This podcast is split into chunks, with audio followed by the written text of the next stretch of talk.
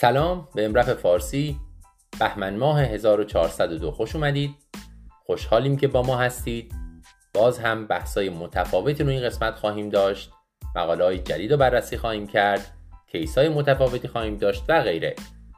یادتون باشه به ما هم می‌تونید توی کانال تلگرام گوش بدید و هم از طریق همه اپلیکیشن های پخش پادکست ما رو دنبال کنید. هر جا امیپکست رو سرچ کنید ما رو پیدا می‌کنید.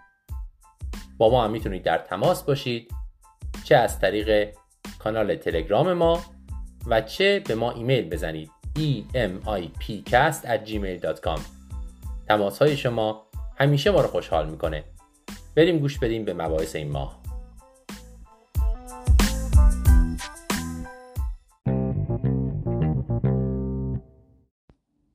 مقدمه این ماه با دکتر جن شوانبرگر و دکتر آنان سوامی نیتان باز هم داستان یک کیس واقعی رو بررسی می‌کنیم که برای همه ما تو هر شیفت ممکن اتفاق بیفته. ماجرای این ماه در اتاق انتظار اورژانس اتفاق میفته. زمان موندن مریض تو اتاق انتظار در اورژانس های مختلف جاهای مختلف همیشه متفاوت بوده. بعضی اورژانس ها کلا کارکردشون بهتر بوده بیمارستان مدیریت بهتری داره زمان انتظار اورژانس کوتاهتره. مریض ها بلافاصله بعد از اومدن ثبت نام کردن دیده میشن. بعضی جاهای دیگه هم ساعتها طول می‌کشه تا یه مریض دیده بشه. اگر برداشت اولیه این باشه که مریض همین الان نیاز نیست دیده بشه بدحال نیست ممکنه مریض ساعتها 18 ساعت 19 ساعت 24 ساعت حتی تو اتاق انتظار منتظر بمونه. این واقعا بستگی به اورژانس داره بیمارستان داره مدیریت داره شهرهای مختلف. شرایط متفاوتی دارن و غیره. مطالعات زیادی هم در این باره هست که چجوری میشه این زمان رو کم کرد. انواع مختلف راه ها هم بررسی شدن. یکی از مهمترین یافته ها اینه که این مدت زمان زیاد به اندازه اورژانس و تعداد کارکنان و پزشکوینا بستگی نداره.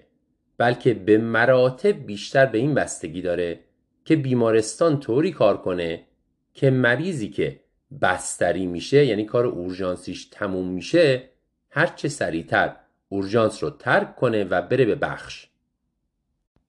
به نظر می‌رسه این مهمترین فاکتوریه که باعث میشه زمان انتظار برای دیده شدن در اورژانس پایین بیاد.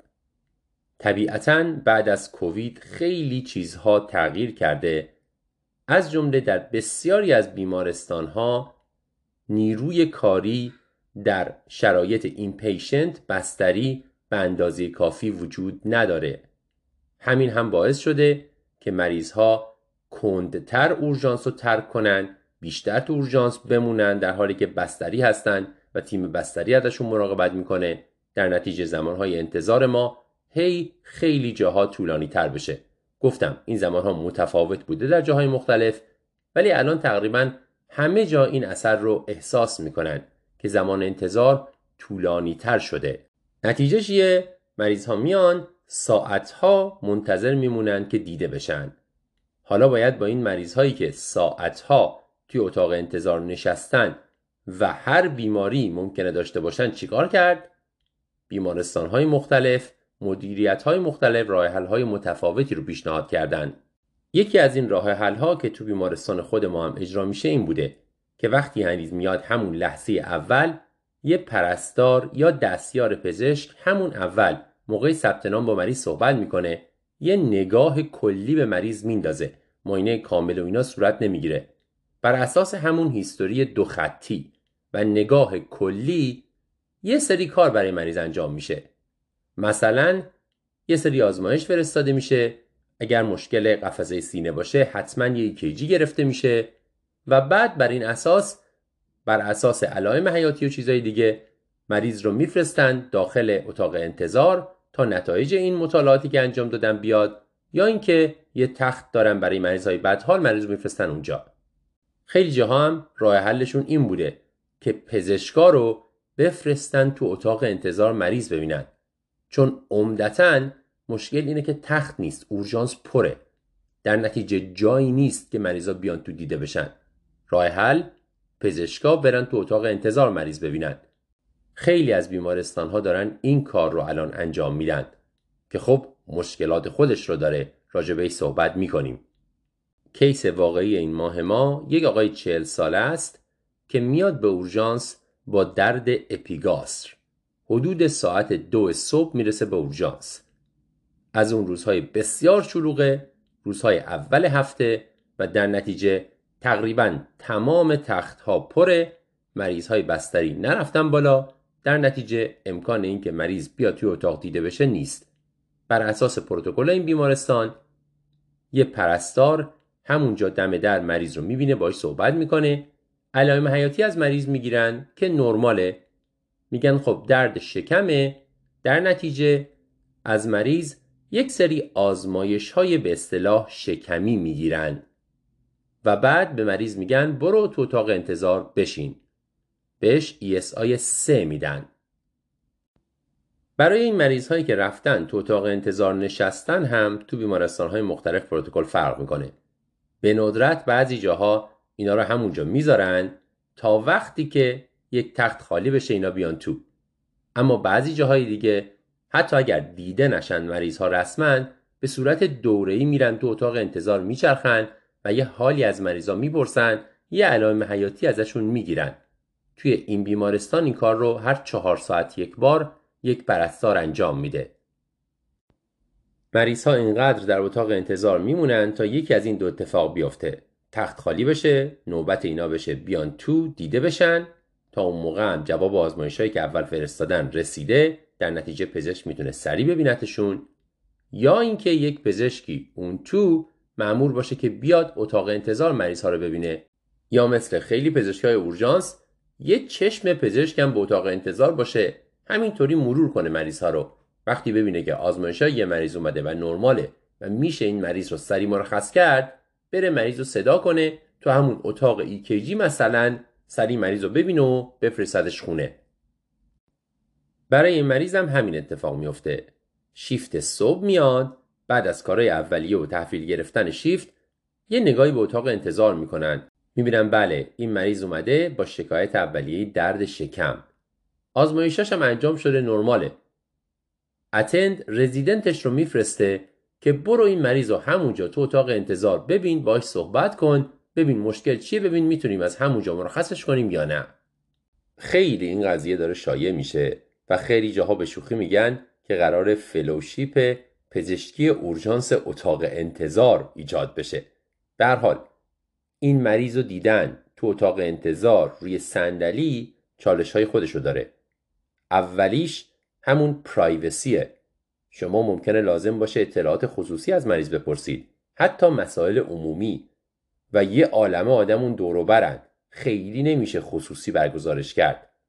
ایدئال اینه که حداقل یک اتاق برای این کار باشه. برای اینکه مریض رو بکشونیم اون تو اونجا باش صحبت کنیم. از طرفی معاینه کامل روی صندلی چندان ممکن نیست. خیلی از معاینه ها ممکنه. شما حال عمومی مریض رو می‌بینید می‌تونید به قفزه سینش گوش بدید می‌تونید وضعیت نورولوژیکش رو بررسی کنید. اما مثلا معاینه شکم نسبتا محدود میشه. پالس اندام ها اگه بخواید پالس پاها رو هم ببینید حالا بخواید کفشای مریض و جورابش رو در بیارید یه خورده سختتر میشه. خیلی جاها که دارن این کار رو بیشتر انجام میدن برای همه این کارها حتی برای نوتشون یه تمپلیت ایجاد کردن. template معاینه روی صندلی. یا همونجوری که گفتم یه اتاق رو به این کار اختصاص دادن فقط برای معاینه سریع. گفتم خودش یه flow ای که داره راه میفته. اما یه چیزو که در این شرایط خوب میشه گرفت اگر privacy رو بشه رعایت کرد یه history خوبه که می‌دونیم بزرگترین کمک ماست در اورژانس. برگردیم سراغ مریضمون. رزیدنت میره توی همون اتاق انتظار با مریض صحبت می‌کنه یه تاریخچه می‌گیره و معاینش می‌کنه. از جمله به قلبش گوش میده و می‌بینه که مریض tachycardic ه. میاد به attend ش میگه اونم میگه خب بذار یه EKG بگیریم ببینیم چه خبره. EKG می‌گیرن. wide complex regular tachycardia با rate 175 اگه یادتون باشه ماه پیش درباره این قضیه صحبت کردیم. تاکیکاردی منظم با QRS واید می‌تونه SVT با ابرنسی باشه یا می‌تونه ویتک باشه. اما ما همیشه باید فرض کنیم ویتکه و مثل ویتک درمانش کنیم. چون ویتکه که خطرناکه و عملا اگر ما حساب بداریم روی ویتک چیزی از دست ندادیم و جان مریض رو حفظ کردیم. برای این مریض هم فرض رو می‌ذارن که مریض ویتک داره. بالاخره یک تخت براش آماده می‌کنن میگن آقا ویتک سریع بیارینش تو بخوابونینش روی تخت. جالبه که این مریض 8 ساعت توی اتاق انتظار نشسته بوده. هر چهار ساعت یک بار هم قرار بوده علائم حیاتی گرفته بشه. ممکن هم واقعا گرفته می شده. اما اینکه چقدر درست گرفته می شده چقدر اون کسی که رفته بررسی کرده علائم رو درست ثبت کرده زیر سواله. ما نمی‌دونیم چند وقته که مریض توی ویتکه. مریض صحبت می‌کنه فشارش خوبه علائمی از hypoperfusion نداره. در نتیجه V-tach ش stable ه حالا برای V-tach stable ما برای درمانش دو تا گزینه داریم. یکی گزینه دارویی یکی شوک الکتریکی کاردیوورژن. برای درمان دارویی اگر از یک کاردیولوژیست بپرسین داروی محبوبشون آمیودارونه. اول میرن سراغ آمیودارون. شواهد آمیودارون رو قبول داره اما به نظر می‌رسه که پروکاین آمید شواهد محکمتری داره. و تأثیرش بیشتره. منتها خب اینکه کدوم دارو رو استفاده کنید خیلی بستگی به راحت بودنتون با این داروها و همینطور در دسترس بودن اینها داره.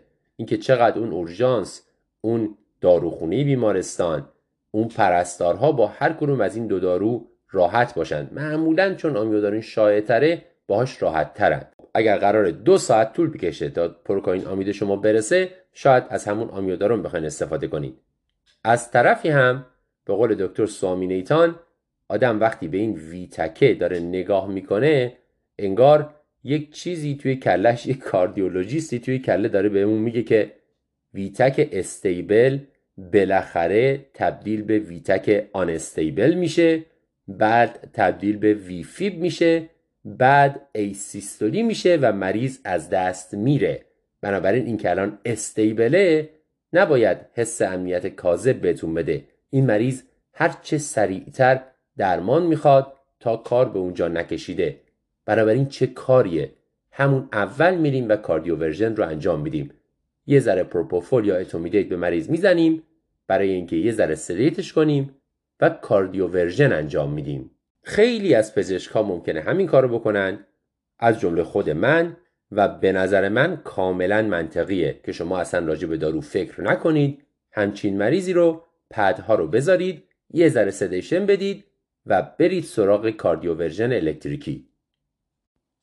در حالی که دارن آماده می‌کنن برای اینکه درمان رو شروع کنن حالا مریض رو بیاریم تو و روی تخت بذاریم و روی مونیتور بذاریم و غیره یک خورده هیستوری رو کامل می‌کنن و چند تا سوال دیگر رو هم مطرح می‌کنن. چه سوال هایی اول از همه این که ما باید به اینم فکر کنیم که این ویتک چرا ایجاد شده. یه دلیل ممکنه اختلالات الکترولیتی باشه. بنابراین حتما باید آزمایش برای مریض بفرستیم. برای این مریض فرستادن دیدن پتاسیم و ایناش مشکلی نداره. علت دوم ایسکمیه یعنی همون ام آی به خصوص که مریض با درد اپیگاستر اومده بوده اگه یادتون باشه. همون اول هم ازش EKG نگرفتن. بنابراین حتما برای مریض تروپونین میفرستیم و بعد از اینکه cardioversion رو انجام دادیم تو EKG میگردیم دنبال هر علامت ایسکمی ST elevation و غیره.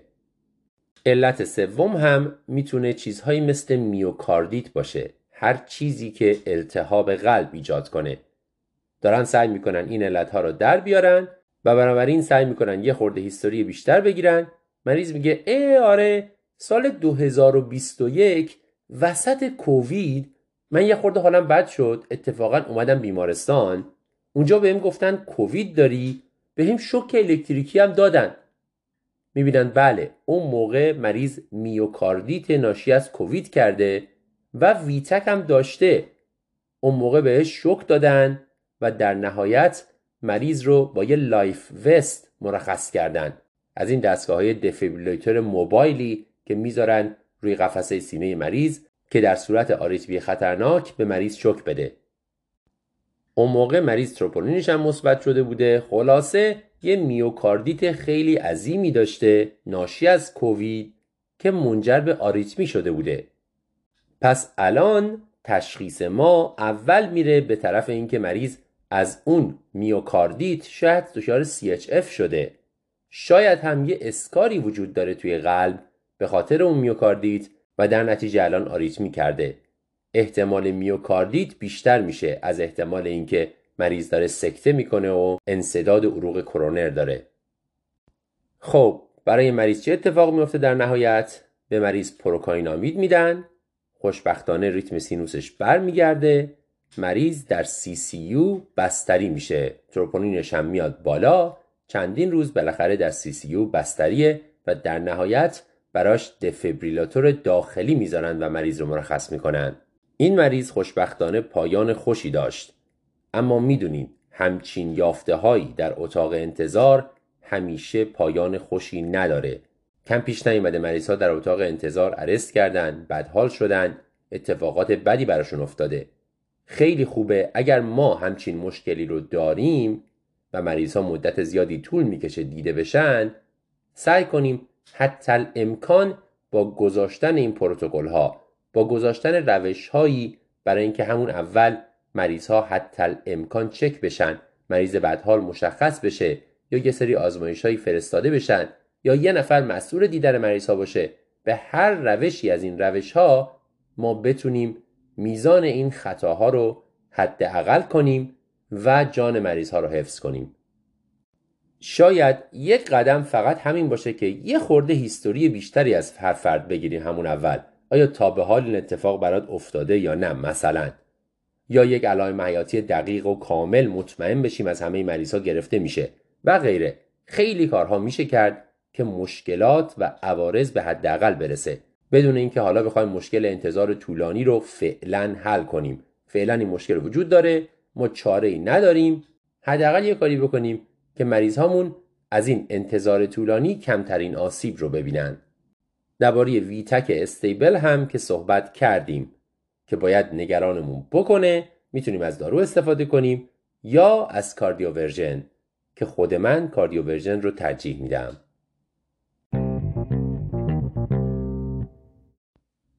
قبلا توی EMRAP بارها درباره هایپرکالمی، پتاسیم بالا و درمانش صحبت کردیم.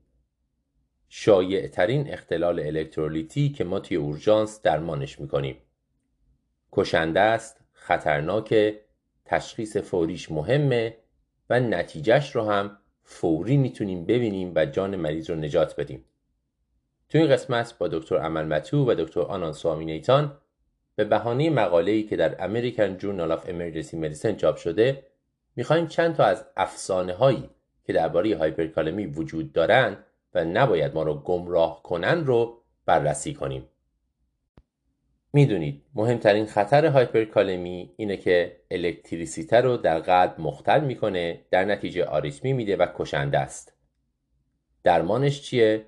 باید کلسیوم بدیم برای اینکه قلب رو استیبل کنیم همین کلسیوم به تنهایی می‌تونه اختلالات EKG رو درمان کنه EKG مریض رو نرمال کنه اما کافی نیست چون موقته بعد از اون باید داروهایی بدیم که پتاسیم رو میفرسته داخل سلول شیفت می‌کنه به اصطلاح. مثل انسولین و گلوکوز مثل سالبوتامول. و بالاخره باید داروهایی بدیم یا کارایی بکنیم که پتاسیم رو از بدن دفع می‌کنه. مثل Lasix furosemide مثل بیکربونات دریپ بیکربونات نپوشش برای اینکه ادرار تولید کنه و پتاسیم رو دفع کنه و در نهایت دیالیز. اما این افسانه هایی که این مقاله راجع صحبت کرده چیان؟ اولی باز هم درباره کیوگزالات. افسانی این که کیوگزالات موثره و ما باید به مریض بدیم وقتی که هایپرکالمی داره. قبلا دادن این دارو یکی از درمانهای استاندارد هایپرکالمی بود و ما باید به همه می‌دادیم. حتی شده بود که پزشک سو بشه اگر کیوکسالات دیر داده می‌شد. اما مطالعاتی که بعدا اومد به ما نشون داد که اولا کیوگزالات حداقل 6 تا 8 ساعت طول می‌کشه اثر کنه. یعنی اگر قرار باشه پتاسیم رو پایین بیاره به درد اورژانس اون لحظه که قلب تحت تاثیر پتاسیم بالاست اصلا نمی‌خوره. 6 تا 8 ساعت طول می‌کشه. بعدش هم اگر بخواد پتاسیم رو پایین بیاره خیلی این میزان ناچیزه و خیلی موثر نیست. ما قبل از اون با روش های دیگه می‌تونیم با سرعت بیشتری پتاسیم رو پایین بیاریم. و در نهایت اینکه این دارو امن نیست. عوارض جانبی جدی داره. نکروز کلون میده. و در نتیجه ممکنه که عوارضش بیشتر از فایدهش باشه. توی سالهای اخیر داروهای جدیدی اومدن که مثل کیوگزالاید اثر می‌کنن. یعنی به پتاسیم توی دستگاه جی آی وصل میشن و دفش می‌کنن اما اونها هم ثابت نشده که به اندازه کافی و با سرعت کافی که به درد ما تو اورژانس بخوره بتونن پتاسیم رو پایین بیارن. این از افسانه اول. Kayexalate برای درمان هایپرکالمی در اورژانس به درد نمی‌خوره که هیچ ممکنم هست عوارضش بیشتر از فایدهش باشه. افسانه دوم. به مریض هایپرکالمی نباید رینگر داد به خاطر اینکه رینگر توش پتاسیم داره. خیلی از ما ممکنه این تجربه رو داشته باشیم که اتندمون یا نفرولوژیست یا مشاور به هر حال سرمون داد زده که چرا به مریض هایپرکالمی رینگر دادی؟ الان مریض رو به کشتن میدی. این در حالیه که این یه افسانه است. رینگر میزان پتاسیمش بسیار کمه. خیلی کمتر از اون پتاسیمی که ما داریم درمان می‌کنیم. بنابراین در مجموع پتاسیم رو پایین میاره. این یک. دوم اینکه مریض هایپرکالمی مایع می‌خواد. چون ما می‌خوایم ادرار رو زیاد کنیم که پتاسیم دفع بشه. انتخاب اول به صورت سنتی نرمال سالین بوده. اما ما می‌دونیم نرمال سالین خودش اسیدوز متابولیک hyperchloremic ایجاد می‌کنه و اسیدوز خودش پتاسیم رو میاره بیرون از سلول ها و ممکنه هایپرکالمی رو بدتر کنه. بنابراین normal saline گزینه خوبی نیست اگر می‌خوایم به مریض هایپرکالمی مایع بدیم. اتفاقا رینگر گزینه بهتریه و سرم رینگر منجر به افزایش پتاسیم نمیشه. بعضیا میگن برای اینکه خیال خودمون رو راحت کنیم نه نرمال سالین بدیم نه رینگر.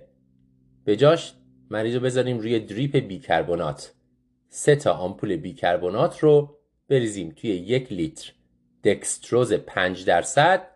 اینطوری هم به مریض مایع دادیم هم یه مقدار خون رو آلکالیزه کردیم و همین که با اون دکستروز پیشگیری کردیم از اینکه انسولینی که به مریض میدیم هایپوگلایسمی ایجاد کنه.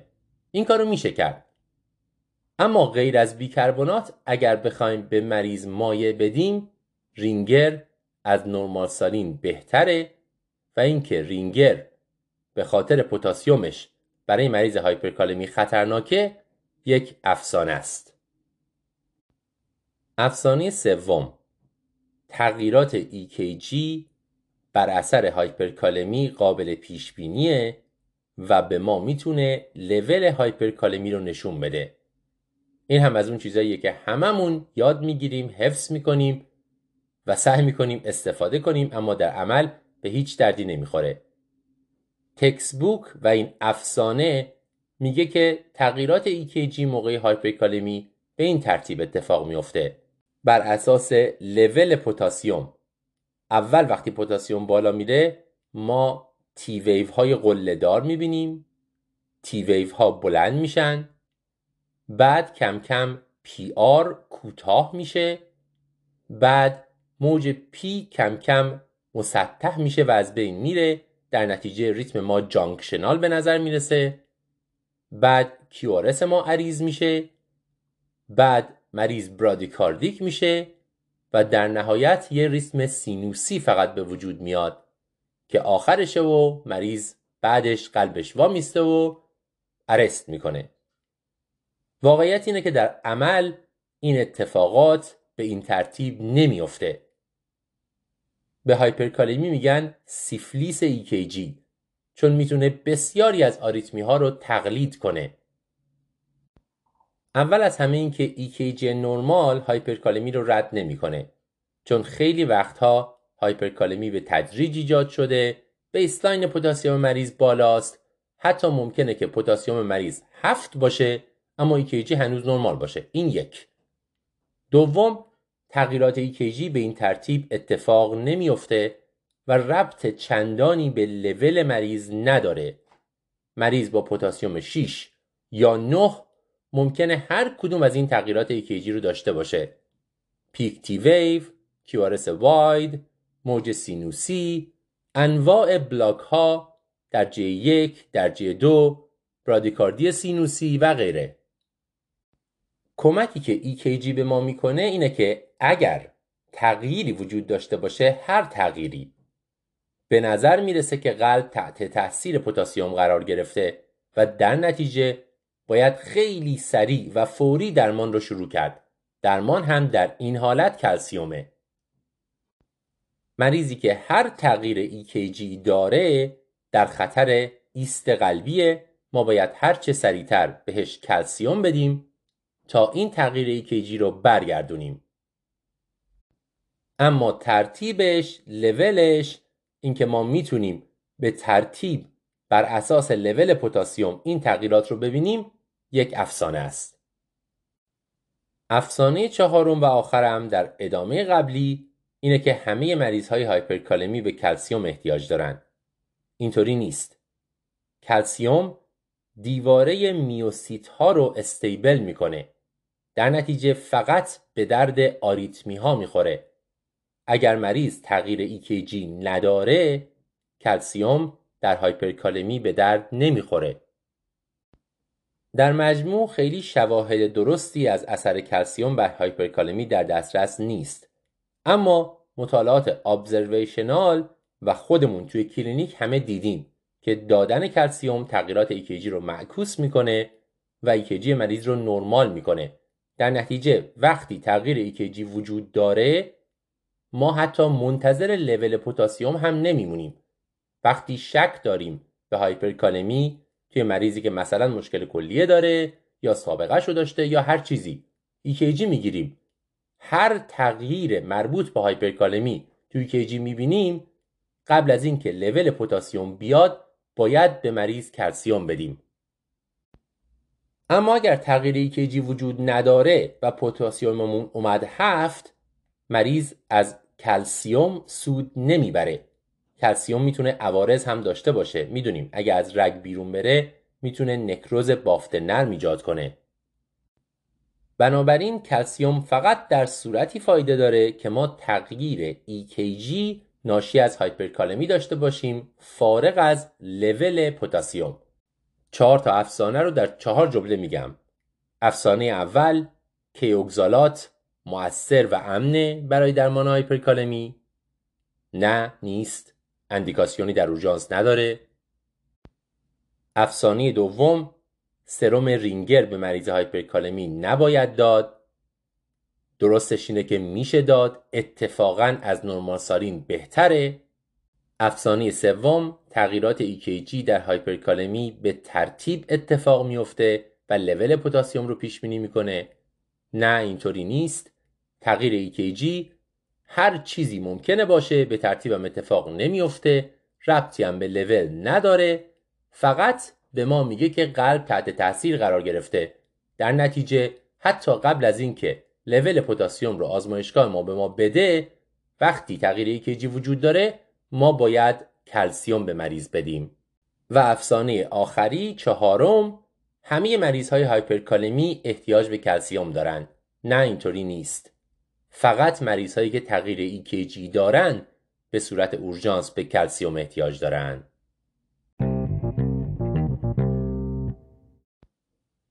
بررسی یک case دیگه با دکتر مایک واینستاک و دکتر جاش راسل قدم به قدم با پزشکی که مریض دیده بر اساس documentation ش پیش بریم ببینیم چه سوالایی پرسیده چرا تشخیص افتراقی های ما چی است تا در نهایت به تشخیصمون برسیم این کیس واقعیه ولی به بهانه مقاله‌ایه که اخیرا در ارجنت کر مدیسن چاپ شده.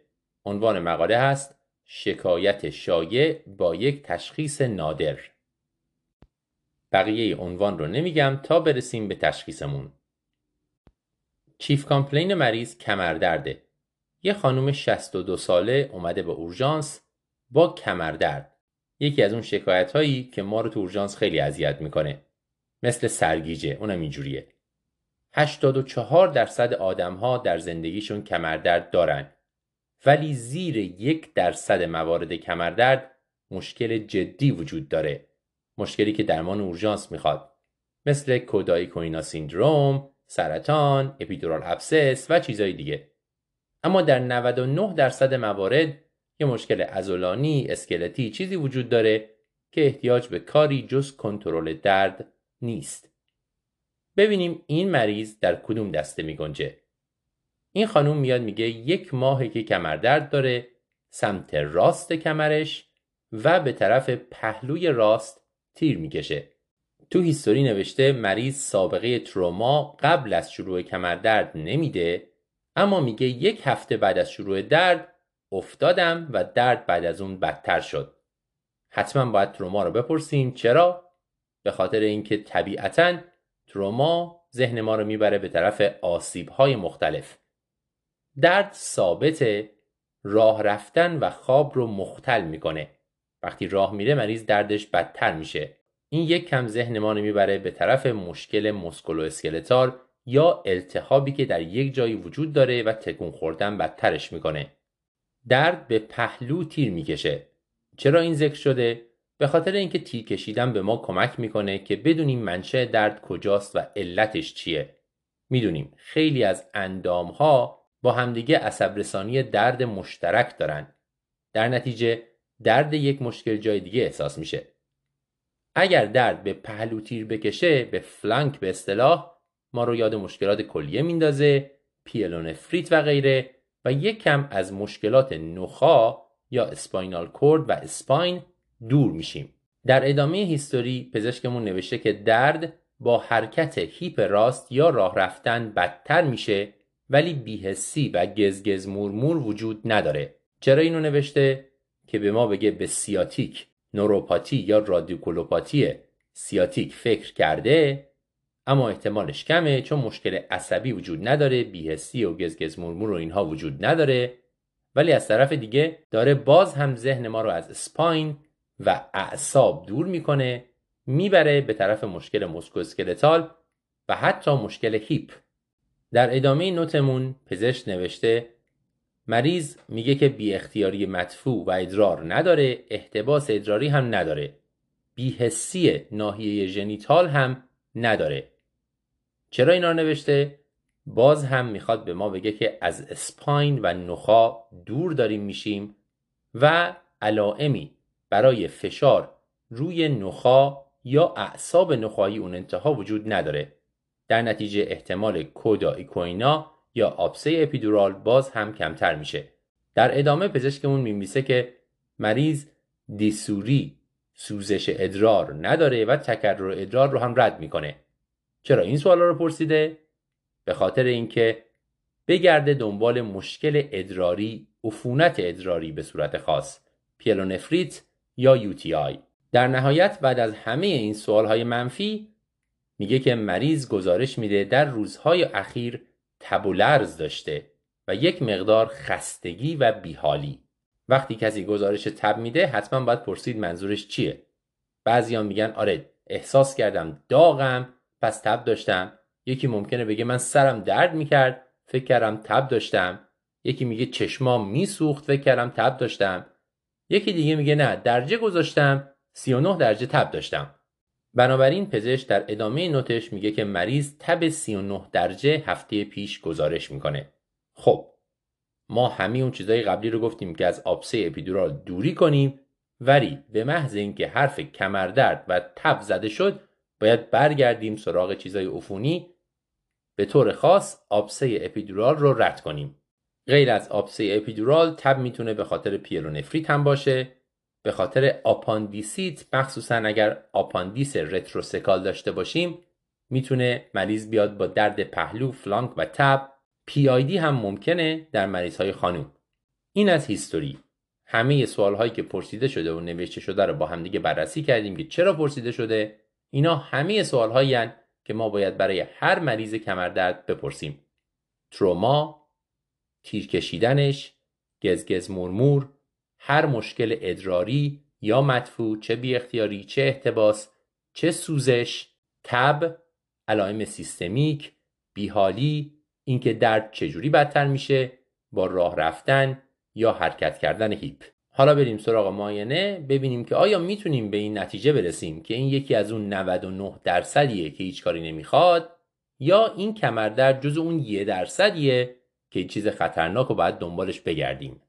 قبل از معاینه پس مدیکال هیستوری یادم رفت. مریض سابقه افسردگی داره استوارتریت داره پاروکستین می‌خوره و گاهگاهی بروفن وقتی میگه بروفن می‌خوره به این فکر می‌کنیم که شاید یک خورده تب مریض به خاطر بروفن خوردنش نشون داده نمیشه. در نتیجه اگر الان تب نداره شاید به خاطر این باشه که اخیرا بروفن خورده. مریض سابقه سیگار کشیدن نداره و موادی مصرف نمی‌کنه. به طور خاص توی نوت نوشته شده که مریض سابقه مواد تزریقی نداره. چرا؟ چون اگر مریض آیوی دراگ یوزر باشه خطر عفونت باکتریمی بالاتره. این عفونت معمولا استاف اوروس از طریق تزریق وردی وارد جریان خون میشه. می‌تونه بره بشینه توی سپاین استومیلیت یا آبسه اپیدورال ایجاد کنه. مریض سابقه این رو نداره باید ذکر کنیم. می‌رسیم به معاینه. تو معاینه نوشته که مریض نشسته به نظر توی دیسترس نیست علائم حیاتیش نرماله معاینه شکمش تندرنسی نداره اما معاینه پشتش یک توده بزرگ وجود داره وسط کمر سمت راست. خط وسط نه.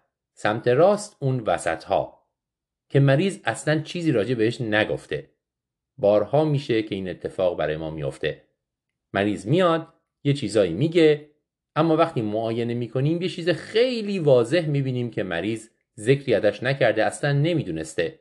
مثل یک رش عجیب و غریب یک برآمدگی عجیب و غریب و غیره. اینها هم می‌بینن که در سمت راست وسط های کمر مریض یک توده وجود داره. روش rash ی وجود نداره اما توده tenderness داره. در باقی معاینه میگن معاینه پاها نرماله. نبض dorsalis pedis خیلی خوب لمس میشه. حس پاها نرماله. force پاها یعنی قدرت عضلانی distal و proximal نرماله. ولی حرکت دادن هیپ باعث افزایش درد میشه. کپیراری ریفیل انگشتان پا نرماله و تغییر رنگی توی پا وجود نداره. چرا اینا رو گفتیم؟ برای اینکه بگیم به نظر می‌رسه مشکل وسکولار که خونرسانی به پا رو مختل کرده باشه وجود نداره.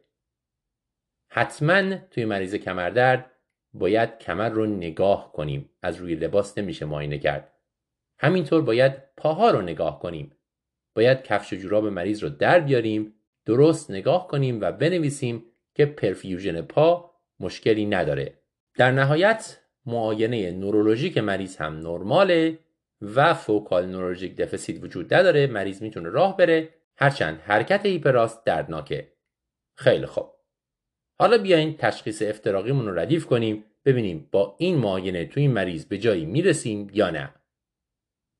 97 درصد علل کمردرد مکانیکالن. یعنی یک مشکل مکانیکی اونجا وجود داره که باعث درد شده. اکثرا ایدیوپاتیکه.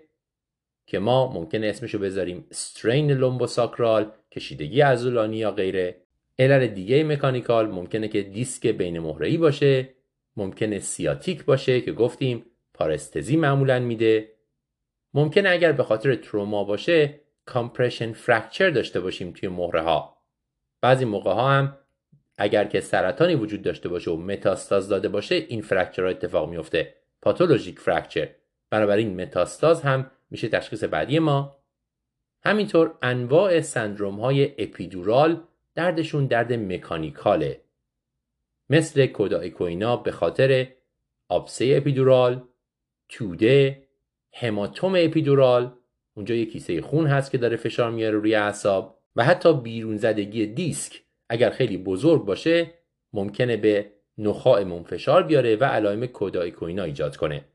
توده آبسه خون دیسک می‌تونن کودایکوینا ایجاد کنن. اینا علت های مکانیکی هن. اما علل غیر مکانیکی چیز خطرناک توشون بیشتره. مثل تریپل ای آنوریسم آورت شکمی.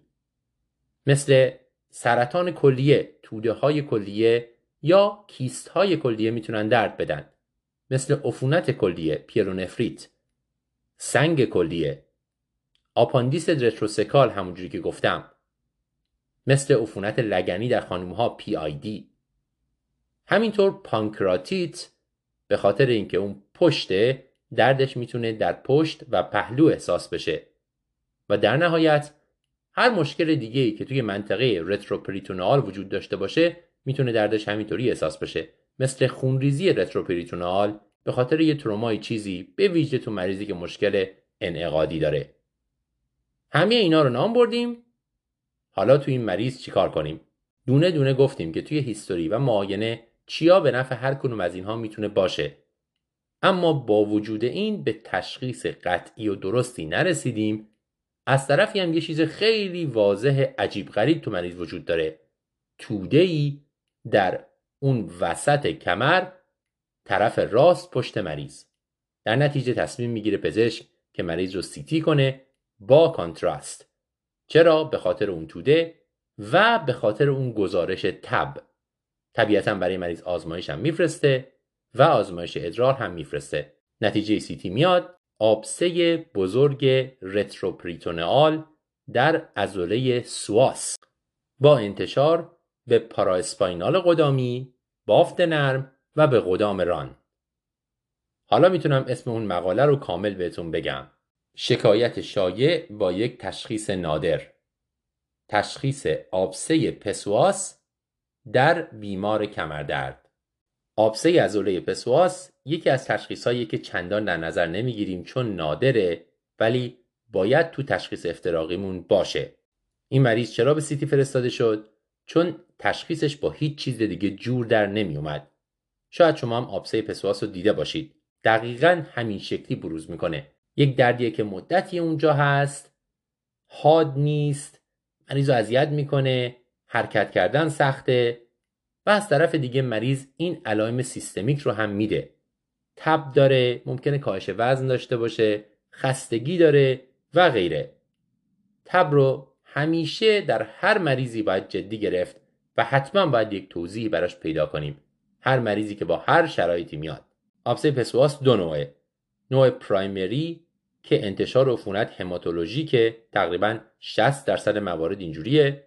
معمولا تو مواردی اتفاق میفته که مریض دیابت داره آیوی دراگ یوزره ایدز داره یا به هر دلیل دیگه ای سیستم ایمنیش درست کار نمی‌کنه و شاید این علتش هم استاف اوروسه حالت دوم ثانویه که چهل درصد موارده آبسه به خاطر گسترش عفونت از یکی از اون اندام های نزدیک ایجاد شده ممکن از کلم بیاد از مهره ها بیاد از ادرار بیاد در این صورت معمولا polymicrobial ه و ممکنه که انواع مختلف ارگانیسم های روده‌ای و ادراری مثل E. coli و غیره درش نقش داشته باشند. تو مریض هایی که سرطان colorectal دارن، بیماری کرون دارن، دایورتیکولیت دارن، بیشتر اتفاق میافته. تشخیص با CT با contrast ه آزمایش هم خیلی فایده ای نداره.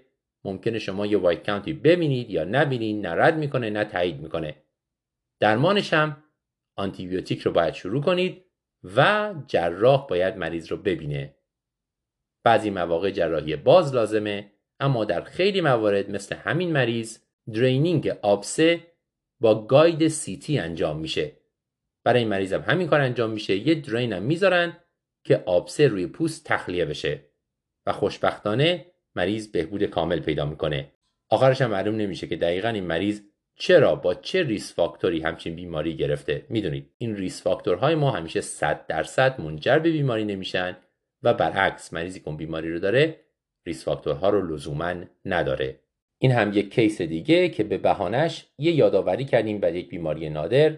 آبسه psoas و از طرف دیگه یک مرور دوباره کردیم بر تشخیص افتراقی های یکی از شایع ترین شکایت های اورژانس کمردرد. طب اورژانس در مناطق دوردست. با دکتر ونسا کاردی و دکتر مگان تزاسکوما میریم به یک بیمارستان کوچیک در ایالت کلرادوی آمریکا. از این بیمارستان هایی که بهش میگن Critical Care Access. یعنی جایی هست که مریض های بدحال رو به صورت موقت ازشون مراقبت کنن و بعد ترانسفرشون کنن به بیمارستان بزرگتر.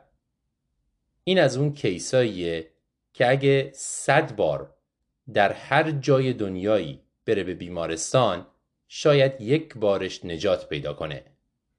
داستان ما همون یک باره. این داستان رو تعریف می‌کنیم.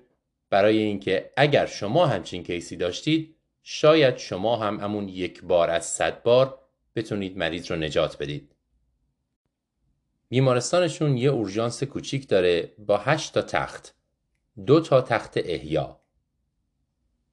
بخش آیسیو نداره اما چند تا تخت بستری داره. یک متخصص اورژانس داره یا متخصص بیهوشی و یک جراح on-call. شبها فقط متخصص اورژانس وجود داره. CT هم ندارن ولی X-ray دارن. از نزدیکترین بیمارستانشون دو نیم ساعت زمینی فاصله داره.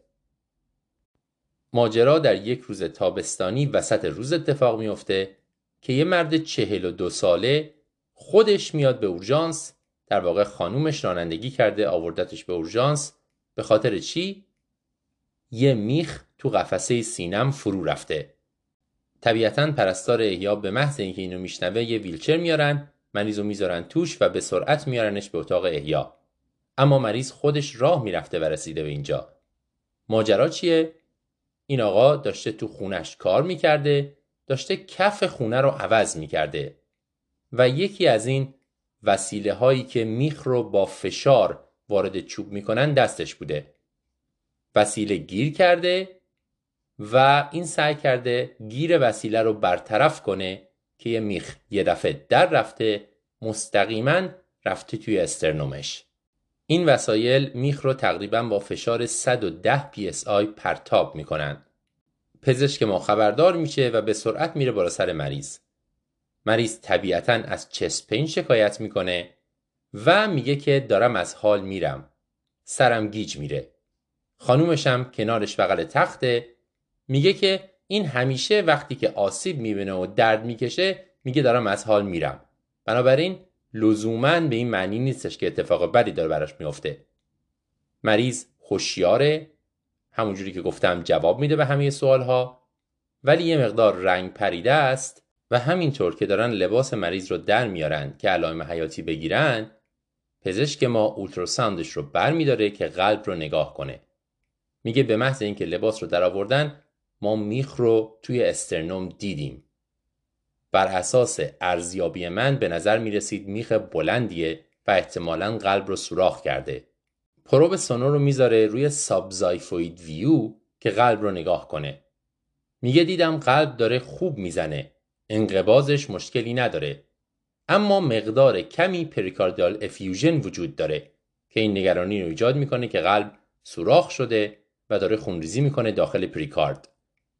پرستارم رو نگاه کردم گفتش که دستگاه فشار خون درست به ما فشاری نمیده. هر بار که امتحان می‌کنم دستگاه فشار اتوماتیک در نهایت فشاری رو به من نشون نمیده. مانیتور می‌ذارن مریض یک کم تاکیکاردیکه حدود 110 اولین کاری که انجام میدن اینه که لول یک تروما رو فعال می‌کنن. اسمای مختلفی داره. تراما کود، تراما الرت تو بیمارستان های مختلف. تو بیمارستان های مختلف اینکه این کد چه معنی داره فرق می‌کنه. اما در مجموع معنیش اینه که تمامی منابع تروما تمامی آدم هایی که مربوط به تروما هستن باید بلا فاصله بالا سر مریض حاضر بشن. اینجا هم بلا فاصله زنگ زده میشه به اون جراحه جراح page میشه بیهوشی خبر میشه. تکنیسین رادیولوژی با دستگاه چست اکسری پورتابل میاد بالا سر مریض مسئول آزمایشگاه میاد و یک نفر از بانک خون میاد با دو واحد خون.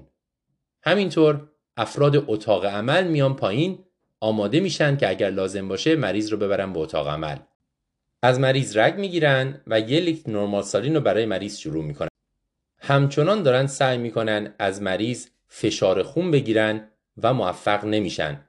فشاری احساس نمیشه هرچند ضربان قلب رو می‌بینن و پالس ضعیفی احساس میشه. مریض جلوی چشمشون کم کم داره بیحال میشه. اینجا دیگه فکر می‌کنن پس فشار باید خیلی پایین باشه. اول مریض رو اینتوبه می‌کنن. متخصص بیهوشی اونجا هست. به کمک اون متخصص اورژانس ما خوشبختانه بدون عوارض خاصی مریض رو اینتوبه می‌کنه. از کتامین استفاده می‌کنن و ساکسینیل کنین. خب مسئله راه هوایی رو از میون برداشتیم و مریض اینتوبه شده. شکی در این نیست که مریض باید منتقل بشه اما باید اول استیبلش کرد. معنیش اینه که باید یک فشار خون از مریض داشته باشیم و بدونیم که مریض خونریزی فعال نداره. مجدد ultrasound رو می‌ذارن و پزشک اورژانس ما می‌بینه که pericardial effusion ش زیاد شده. pericardial effusion احتمال پارگی قلب و فشاری که detect نمیشه احتمال این رو ایجاد می‌کنه که تامپوناد داریم. در نتیجه پزشک ما فکر می‌کنه که باید پریکاردیوسنتز انجام بده و یک مقدار از خونی که دور قلب هست رو بکشه بیرون. خودش میگه که من روی جسد انجام داده بودم در دوره رزیدنسی ولی تا حالا این کار رو عملا انجام نداده بودم. کیت پریکاردیوسنتز ندارن. از سوزنهایی که دارن و سرنگ استفاده می‌کنن. سعی می‌کنن با اولتراساند این کار رو انجام بدن و ناموفقه. میگه که به نظرم می‌رسید سوزنهای ما به اندازه کافی بلند نیست و نمی‌تونم از سابزایفوید یا از فضای بین دندهی خودم رو برسونم به فضای پریکارد. هر کاری که کردم نتونستم خونی بیرون بکشم. اینجا جراح از راه می‌رسه. میگه خب اوضاع چطوره؟ براش توضیح میگه پس ما باید مریض رو ببریم اتاق عمل قفسه سینه‌شو رو باز کنیم یه پریکاردیال ویندو درست کنیم به این ترتیب جلوی تامپوناد رو بگیریم و بعد مریض رو منتقل کنیم تا آسیب رو در جایی که کاردیوتوراسیک سرجری وجود داره ترمیم کنن. جراح ما تو همین فاصله زنگ زده به بیمارستان پذیرنده و با جراح کاردیوتوراسیک صحبت کرده و اون هم موافقه که این کار انجام بشه. اما قبل از اینکه مریض رو بفرستن به اتاق عمل فشار خونش داره افت می‌کنه. بالاخره موفق میشن فشار خون بگیرن و می‌بینن فقط پنجه. یک لیتر normal saline به مریض دادن. اینجا massive transfusion protocol رو فعال می‌کنن. دو واحد خون که داشتن در bedside به سرعت به مریض می‌زنن و بعد به خاطر فعال شدن massive transfusion protocol بقیه فراورده‌های خونی هم از راه می‌رسه. خون، پلاکت، FFP خوشبختانه IV line بزرگی دارن به سرعت شروع می‌کنن به مریض خون زدن. اما فشار بالا نمیاد. جراح ما میگه ما باید توراکوتومی انجام بدیم. باید قفسه سینه رو همینجا باز کنیم و حداقل به صورت موقت آسیب جدار قلب رو ترمیم کنیم. این مریض نمی‌کشه تا ما ببریمش بالا اتاق عمل. گفتیم پریکاردیوسنتز هم که نتونسته انجام بشه. خودتون می‌تونین تجسم کنین که استرس چقدر بالاست. خوشبختانه کیت تراکوتومی اورژانس حاضر و آماده است. و تازگی پر شده. یه تکنیسیان هم اونجا هست که دقیقا می‌دونه توش چیه. متخصص بیهوشیمون میمونه بالا سر مریض تا وضعیت رو مونیتور کنه و متخصص اورژانس و جراحمون توراکوتومی رو انجام میدن. دو طرفه قفسه سینه رو باز می‌کنن. بیهوشی پیشنهاد می‌کنه که A-line بذاره که بتونه دقیقا فشار خون رو بررسی کنه. اما چون پالس خوبی احساس نمیشه اینا فکر می‌کنن این کار فقط وقت تلف کردنه. متخصص بیهوشی فقط دستش رو گذاشته روی کاروتید مریض نبز رو از این راه داره گزارش میده.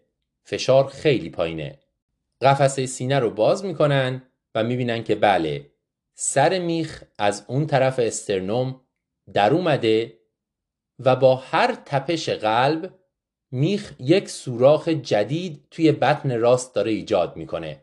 یعنی فقط یه آسیب نیست. با هر تپش قلب یه سوراخ جدید داره ایجاد میشه. چون این میخه میاد بیرون برمیگرده تو. میخ رو در میارن و بعد پریکارد رو باز می‌کنن. مقدار زیادی خون تخلیه میشه. اما همونجوری که حدس می‌زنید جدار بطن راست پر از سوراخه. و در نتیجه با هر ضربان قلب مقدار زیادی خون جلوی چشم اینا داره خالی میشه. وقتی که ما ایدیتوراکوتومی انجام میدیم هدفمون همینه که آسیب نافذ به قلب رو پیدا کنیم و به صورت موقت حداقل ببندیم. این موقتش می‌تونه فقط این باشه که ما این دو سر پارگی رو به هم نزدیک کنیم تا خونریزی متوقف بشه یه سوچور سریع انجام بدیم یا اگر نشد بزرگتره میگن حتی می‌تونیم یک کتتر یه سند فولی بذاریم اون تو و بالون رو باد کنیم تا این راه به صورت موقت بسته بشه. اینها سعی می‌کنن با سوچور سوراخ رو ببندن. اما تعداد سوراخ ها خیلی زیاده. از طرفی هم هر کدومو که سعی می‌کنن ببندن متخصص اورژانس ما میگه این دیواره بطن راست خیلی نازک بود انگار. و مرتب پاره می‌شد. ما این سوزن بخیه رو می‌کردیم تو دو طرف زخم رو می‌گرفتیم. وقتی میکشیدیم این سوزن در میومد به خاطر اینکه پاره می‌شد به داخل بریدگی. هر کاری می‌کنن حتی یه دونه سوچور هم نمی‌تونن بزنن. به سرعت دارن به مریض خون میدن. هر از چندی پالس مریض قطع میشه. آنستیزیا داد می‌زنه پالس نداریم. متخصص جراحمون که قلب باز توی دستشه آورت رو کلمپ می‌کنه و شروع می‌کنه به کاردیاک ماساژ. یعنی قلب رو دستی شروع می‌کنه به زدن تا پالس ایجاد بشه و پرفیوژن مغز حفظ بشه. خب حالا در این شرایط قدم بعدیمون چیه؟ تیم ترانسفر هم رسیده آماده است مریض رو ترانسفر کنه اما سینه مریض بازه داره به سرعت خون می‌گیره از این سوراخ ها داره خون می‌زنه بیرون با هر تپش قلب. وقتی هم که پالس از دست میره از بیرون قلب رو فشار میدن و آورت رو کلمپ می‌کنن و همچنان با سرعت دارن به مریض خون می‌زنن. مطمئنا مریض اینطوری نمی‌تونه ترانسفر بشه. پس چیکار کنیم؟ در حالی که این ماجرا ادامه داره متخصص اورژانس ما میاد دوباره زنگ می‌زنه به کاردیوتراسیک سرجن. میگه شرایط اینطوریه. ما نمی‌تونیم این سوراخ رو ببندیم. تعدادشون زیاده. هر کاری هم می‌کنیم بخیه بزنیم این بخیه ها پاره میشن. چه راهی پیشنهاد می‌کنید جراح کاردیوتوراسیک میگه یه راه دیگه به ذهنم می‌رسه. اگر سرجیسل دارین از این پانسمان هایی که جلوی خونریزی رو می‌گیرن همون بیرون بذارینش روی سطح قلب و محکمش کنید با سوچور دورش رو ببندید. این ممکنه بتونه جلوی سوراخ ها رو بگیره که مریض استیبل بشه. اگر این هم جواب نداد دیگه من چیزی به نظرم نمی‌رسه. قاعدتا راه دیگه ای وجود نداره و شما باید مرگ مریض رو اعلام کنید. متخصص اورژانس ما میگه اونجا شهر کوچیکی بود.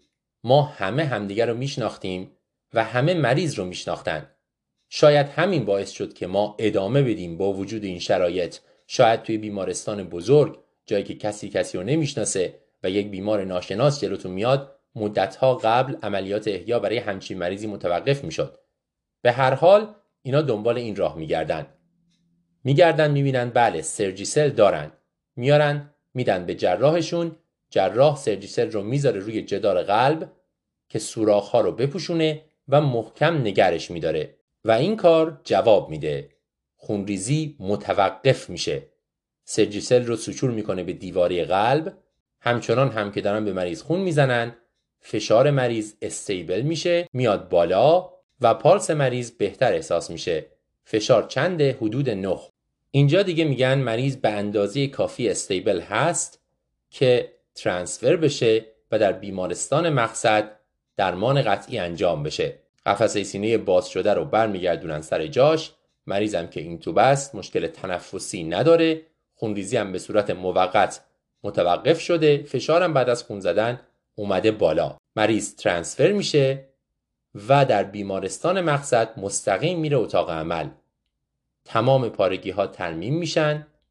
مریض روز بعدش اکستوبه میشه و چند روز بعد با حال عمومی خوب بدون مشکل نورولوژیک از بیمارستان مرخص میشه. معجزه گاهی اینطوری اتفاق میافته. خیلی چیزا میشه گفت درباره این کیس و یاد گرفت. چند تاشو با همدیگه مرور کنیم. چه چیزایی به ذهنمون میاد؟ اول از همه اینی که به نظر می‌رسه اینها واقعا تیم خوبی داشتن. نمی‌دونم چقدر در جاهای مختلف همچین تیمی فراهمه. یه متخصص بیهوشی بغل دستش بوده و یه جراح. به نظرم این کار تنهایی نمی‌تونسته انجام بشه. بعدش هم تلفن زدن به متخصص جراح کاردیوتوراسیک خیلی بهشون کمک کرده. همون اول تلفن زدن و بهشون گفته باید این کارو بکنید بعد منتقلش کنید. و وقتی هم که ناموفق بودن از اون نظر خواستن. ایده این که Surgicel پانسمان بذاریم روی قلب هم مال اون جراح بوده. خیلی وقتا در چنین شرایطی ما مجبوریم دنبال راههای جدید بگردیم. تو اورژانس هم این کارو خوب بلدیم. خیلی وقتها هم نظر خواستن از دیگران از متخصصین تلفن زدن این ایده ها رو به ما میده مثل همین مورد. از طرفی هم اینا یک set point گذاشتن یک محدودیتی گذاشتن که تا ابد این کار رو ادامه ندن. گفتن اگر سرجیسل جواب نداد ما دیگه مجبوریم پایان احیا رو اعلام بکنیم. قبلش اعلام کردن و می‌دونستن که این اتفاق قرار بیفته. در تمام مدت این ماجرا هم همسر مریض کنار تخت بوده و یک نفر داشته براش توضیح می‌داده که دارن چیکار می‌کنن و قدم بعدی چیه. اما برسیم به صورت اختصاصی به این آسیب. آسیب نافذ قفسی سینه که قلب رو سوراخ کرده. این مریض قبل از اینکه ترانسفر بشه یا جایی بره حتما باید این آسیب ترمیم بشه. مگر اینکه خیلی کوچیک باشه مثلا اون سوراخ و در نتیجه خونریزی خیلی کمی وجود داشته باشه و مریض استیبل باشه شاید بشه مریض رو منتقل کرد. در غیر این صورت این مریض رو نمیشه منتقل کرد. حتما باید قفسه سینه باز بشه و آسیب به صورت موقت ترمیم بشه.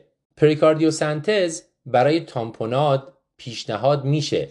اما در این موارد به ندرت ممکنه جواب بده. چرا؟ چون سوراخ ما همچنان بازه. شما حتی اگر در اون شرایط استرسفول خون هم بتونید بکشید بیرون با پریکاردیوسنتز دوباره از توی اون سوراخ از داخل قلب خون می‌زنه بیرون و فضای پریکارد پر میشه. مگر اینکه یک ویندو بذارید یعنی یک کتتری بذارید که توی فضای پریکارد بمونه فقط یه دونه سوراخ وجود داشته باشه خونریزی شدید نباشه و در نتیجه شما به صورت دائم جلوی تامپوناد رو بگیرید. این کار ممکنه اینا تلاش کردن و دیدن نمی‌تونن این کار رو انجام بدن. از طرفی هم خونریزی به نظر می‌رسه خیلی شدید بوده و حتی اگر این کار رو هم می‌کردن احتمالا مریض از دست می‌رفت. اما وقتی قفسه سینه رو باز کنیم گفتم اون سوراخ باید ترمیم بشه. لازم نیست همه لایه ها ترمیم بشه. فقط خارجی ترین سطحش یعنی اونجایی که شما می‌بینید رو اگر بتونید یه جوری ببندید خونریزی فعلا متوقف میشه. گفتم راه اصلیش suture زدنه. اما اینا نمی‌تونستن از suture استفاده کنن چون بخیه ها مرتب جدار قلب رو پاره می‌کرد. شاید به خاطر این بوده که از سوزن نامناسب استفاده می‌کردن. به اصطلاح cutting needle چون اگر از cutting needle استفاده کنیم جدار خود سوزن هم تیزه و در نتیجه اون جایی که داریم میبندیم رو پاره می‌کنه. در این موارد باید از سوزنی استفاده کرد که جدارش تیز نیست فقط نوکش تیزه. بعضی وقتا میگن اگر فقط یک سوراخه و کوچیکه حتی این کار هم ممکنه لازم نباشه. صرفا انگشت رو بذارین روش و چند دقیقه نگه دارید خونریزی ممکنه که متوقف بشه چون زیرش لخته تشکیل میشه. ولی در مورد این مریض خب نمی‌تونستن این کارو بکنن. چندین سوراخ بوده و خونریزی ادامه داشته. اگر می‌خوایم از سشور استفاده کنیم پیشنهاد میشه از نخ بخیه حداقل دو صفر استفاده کنیم. چه نخی؟ چیزی که مقاوم باشه. پیشنهاد دکتر کنجی اونابا متخصص ترومای امرب نخ پرولین دو سفره با سوزن مستقیم. میگه همیشه یکی از اینا در دسترس هم باید باشه به ویژه در اتاق احیا تا در صورت توراکوتومی ازش به همین روش استفاده کنم. سوزن بزرگ cutting نباشه با نخ حداقل دو صفر محکم. یه راه دیگه استفاده از stapler ه همین منگنه هایی که ما برای ترمیم زخم مثلا روی جمجمه ازش استفاده می کنیم از اونها هم اگر جدار قلب به اندازه کافی کلفت باشه به ویژه در بطن چپ میشه استفاده کرد و زخم رو به صورت موقت بست. البته طبیعتا می‌تونید تصور کنید که منگنه کردن یک قلب در حال تپیدن که از توی سوراخش داره خون میاد بیرون کار آسونی نیست. به هر حال همه اینها راه های مختلفیه که اون لحظه در اون شرایط پرفشار و پر استرس که مریض داره از دست میره شما می‌تونید یکی یکی به سرعت امتحان کنید تا ببینید چجوری میشه خون رو بند آورد. بعضی موقع ها هم باید از خلاقیت خودتون استفاده کنید و از هر چی دم دستتونه کمک بگیرید. موقع بستن زخم فقط باید به یک چیز حواسمون باشه که عروق کرونر رو نبندیم. عروق کرونر واضحن روی جدار قلبن و اگر اونها رو ببندیم خودمون ایسکمی ایجاد کردیم و قلب یه جور دیگه از دست رفته. باید پارگی رو پیدا کنیم در جدار قلب و اون رو ببندیم و از عروق کرونر اجتناب کنیم. این هم پیشنهاد میشه که حتما قلب رو برگردونیم پشتش رو هم نگاه کنیم که اگر آسیبی اونجا وجود داره از دستمون در نره و خونریزی از اون پشت که ما ندیدیم باعث بشه که مریض از دست بره. خب طبیعتا شما اگر هیچ وقت تراکوتومی انجام نداده باشید انجام این کار به این شکل بسیار بسیار دشواره. گفتم از هر صد مورد مریض اینطوری یکیشون ممکنه نجات پیدا کنه. برای procedure های نادر همیشه خوبه که ما هر از چندی خودمون رو update کنیم یک بررسی بکنیم یک فیلم نگاه کنیم و قدم هایی که باید برداریم برای انجامش رو توی ذهنمون قدم به قدم با خودمون مرور کنیم. همونجوری که بارها گفتیم مرور ذهنی این پروسیجرها تقریبا همون اثری رو داره که انجامش یعنی مسیرهای ذهنی ما رو آماده می‌کنه تا در شرایط استرسفول مثل اینکه تمرین کرده باشیم بتونیم انجامش بدیم. تراکوتومی که اندیکاسیون داره دقیقا برای همچین مریضی. ترومای نافذ قفسی سینه که پالس مریض جلوی چشم ما داره از دست میره یا از دست رفته. این تقریبا تنها حالتیه که ما می‌دونیم تراکوتومی می‌تونه جان مریض رو نجات بده.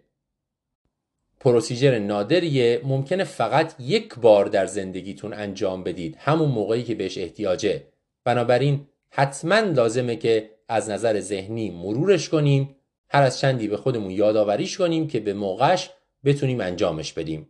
اینم چند نکته یاد گرفتنی از این کیس عجیب و غریبی که خوشبختانه در این مورد مریض نجات پیدا کرد.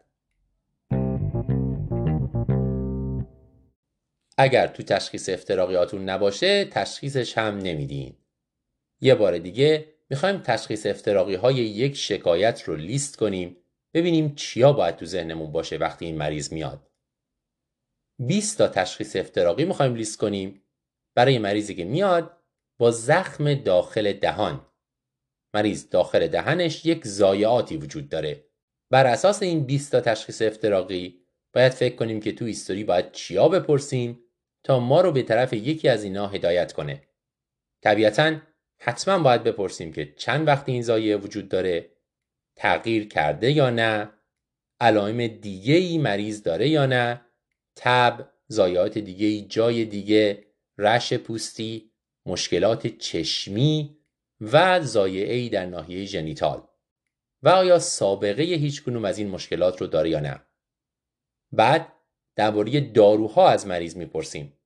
چون زایعات جلدی و مخاطی به داروها ممکنه خیلی ربط داشته باشه. حتما درباره الکل و سیگار از مریض می‌پرسیم. هر دوی اینها می‌تونن عامل خطر باشن برای سرطانهای مخاطی.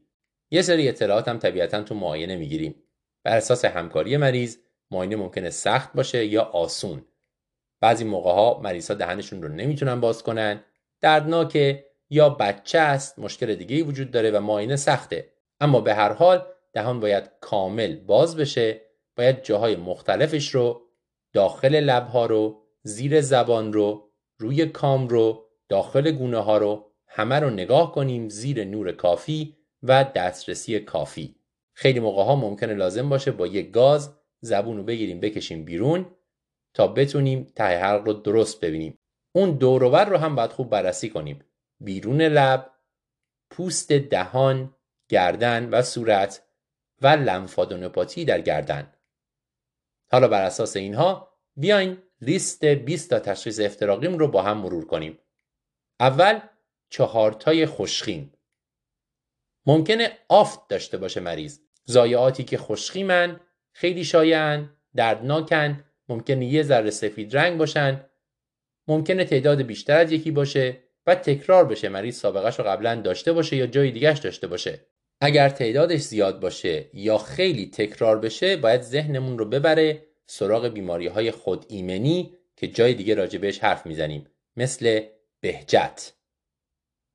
غیر از آفت می‌تونه مکسل باشه این زایعات داخل دهان. شایعه خوشخیمه یک کیست معمولا روی لب پایینه در بچه ها و جوون ها بیشتر اتفاق میفته علتش چیه؟ اینه که اینا لباشون یا گونه هاشون رو گاز می‌گیرن. در نتیجه یه آسیب ایجاد میشه. یه ماده ژلاتین مانندی تو این کیستا ممکنه جمع بشه. رنگش صورتی یا بنفش به نظر می‌رسه و دردناکه. و خودش خوب میشه. فقط باید بهش بگیم انقدر لپتو گاز نگیر. سومین زایعه خوشخیم چیزی که بهش میگن تورس پالاتینوس. زایعی که معمولا توی کام رشد می‌کنه خیلی کند رشد می‌کنه و مدت هاست احتمالا که وجود داره. خطرناک هم نیست و معمولا یه چیز مادرزادیه. و چهارمی فیبروم های داخل دهان.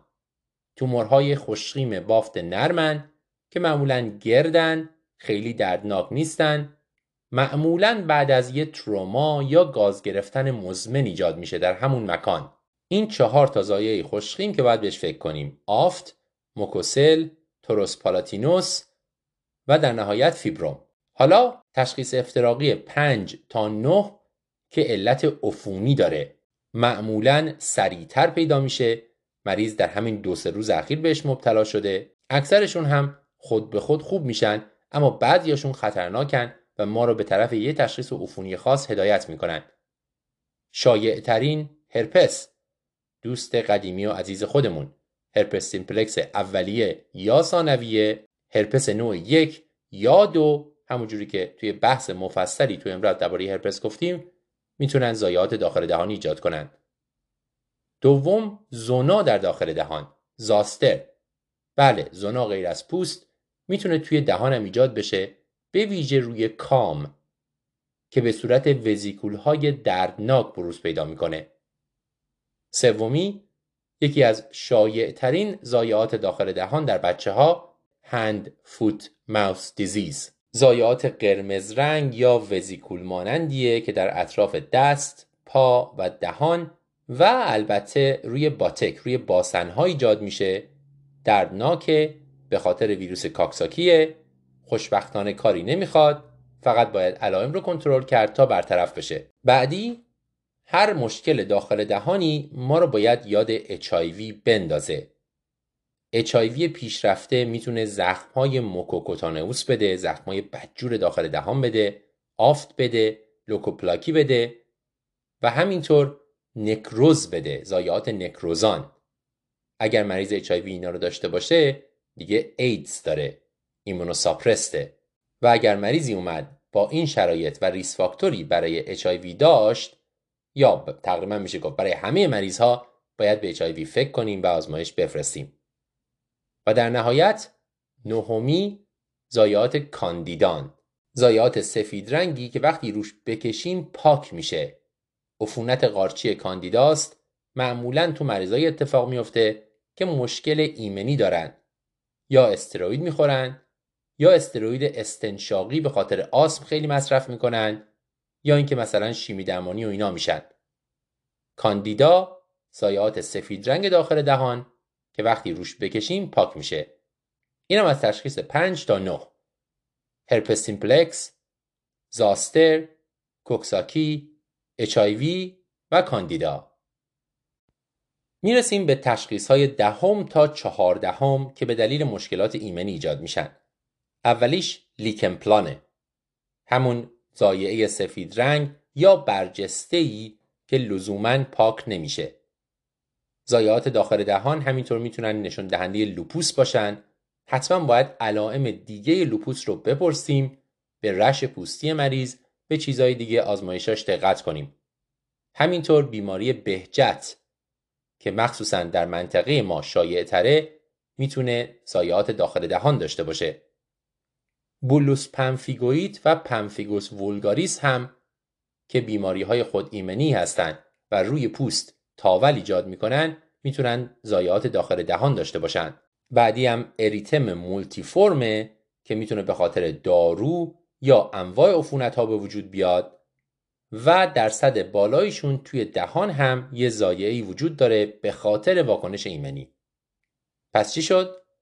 تشخیص های 10 تا 14 مشکلات ایمنی هن لیکن پلان لوپوس بهجت bullous pemphigoid و pemphigus vulgaris و اریتم مولتیفورم میریم سراغ تشخیص های 15 و 16 که ناشی از دارو هن. همه داروهای شیمی درمانی می‌تونن ضایعات داخل دهان ایجاد کنن زخم های دردناک بعضی موقع ها به خاطر عفونت کاندیدایی بعضی موقع ها هم صرفا به خاطر اینکه شیمی درمانی همونطوری که روی سلول های سرطانی تاثیر می‌ذاره روی سلول های عادی هم تاثیر می‌ذاره و سلول هایی که بیشتر از همه تکثیر می‌کنن رو بیشتر تحت تاثیر قرار میده. سلول های سطوح مخاطی ما هم سرعت تکثیرشون خیلی بالاست در نتیجه بیشتر تحت تاثیر قرار می‌گیرن و این زخم ها ایجاد میشه. دسته دوم انواع مختلف داروها می‌تونن واکنش دارویی بدن. توی واکنش ایمنی درباره اریتم مولتیفرم حرف زدیم. غیر از اون ما می‌تونیم زایات استیون جانسون در داخل دهان ببینیم. استیون جانسون زایه پوستی سیستمیک که در واکنش به بعضی داروها ایجاد میشه. از جمله آنتیبیوتیک ها و همینطور داروهای تشنج مثل فنیتوین و غیره. اگر درصد پوستی که درگیر استیون جانسون میشه از سی درصد بیشتر باشه از سی درصد پوست بدن بهش میگن تن توکسیک اپیدرمال نکروزیس که خطرناکتره مثل مریض سوختگی باید باش برخورد کرد. هم استیون جانسون هم تن زایات داخل دهانی می‌تونن داشته باشن و حتما باید توی دهان رو نگاه کرد. پس 15 و 16 چی شد؟ زایات دارویی. به خاطر شیمی درمانی یا استیون جانسون و تن. در نهایت تشخیص های 17 تا 20 ما مربوط به سرطانه لوکوپلاکی معروفترین زایعه پریکنسروس یه زایات سفیدی توی دهان که وقتی بخوایم پاکش کنیم پاک نمیشه. لوکوپلاکی. دوم squamous cell carcinoma می‌تونه داخل دهان اتفاق بیفته. معمولا مزمنه معمولا به شکل یک زخم یا induration شکل نامنظم داره بیدرده و همراهی داره با ویروس HPV squamous cell carcinoma همونطوری که رو پوست می‌تونه مدتها وجود داشته باشه و آروم آروم رشد کنه داخل دهان هم می‌تونه اتفاق بیفته. بعدی ملانوماست. این هم مثل پوست می‌تونه داخل دهان اتفاق بیفته و در نهایت آخرین تشخیص تومور غدد بزاقی می‌تونه برای اولین بار داخل دهان احساس بشه و تشخیص داده بشه. 20 تا تشخیص رو ردیف کردیم 4 تا خوشخیم 5 تا 9 عفونت 10 تا 14 ایمنی 15 و 16 دارویی 17 تا 20 سرطان.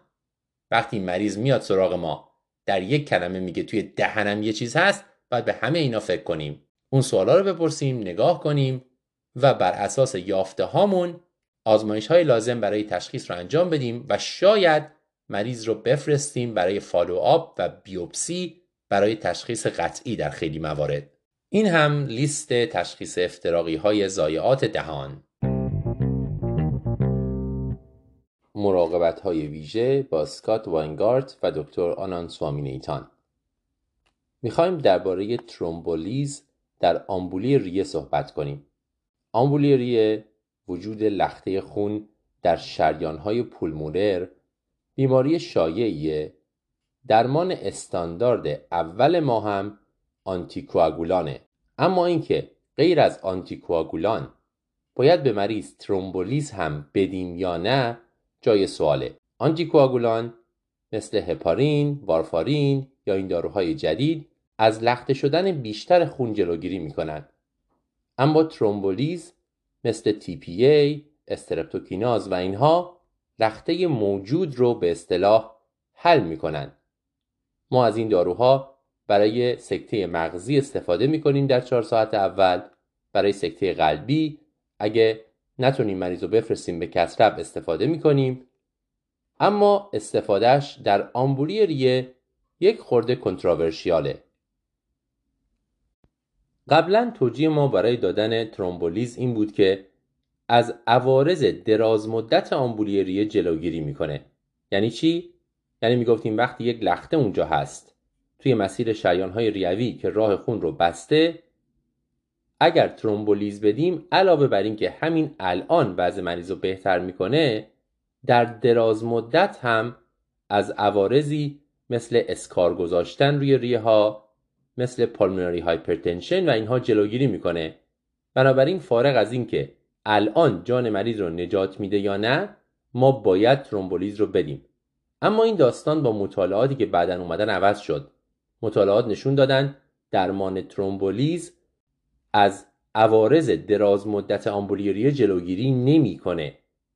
تنها فایده ای که ترومبولیز می‌تونه داشته باشه همون روز که مریض آمبولیریش تشخیص داده شد لخته رو کوچیک کنه بار لخته رو کم کنه و مشکل هیمودینامیکی رو که به خاطر اون لخته ایجاد شده همون موقع از بین ببره و در نتیجه مورتالیتی رو پایین بیاره. مورتالیتی کوتاه مدت رو در همون دو سه روز اولی که مریض آمبولی کرده. پس این فکر که ترومبولیز در دراز مدت کمک می‌کنه به مریض می‌ذاریم کنار. حالا در کوتاه مدت به چه مریضایی کمک می‌کنه؟ عملا ما سه دسته مریض آمبولیریه داریم. یکی اونی که آمبولیریه مسیو داره به اصطلاح. یعنی خیلی بزرگه معمولا دو طرفه است.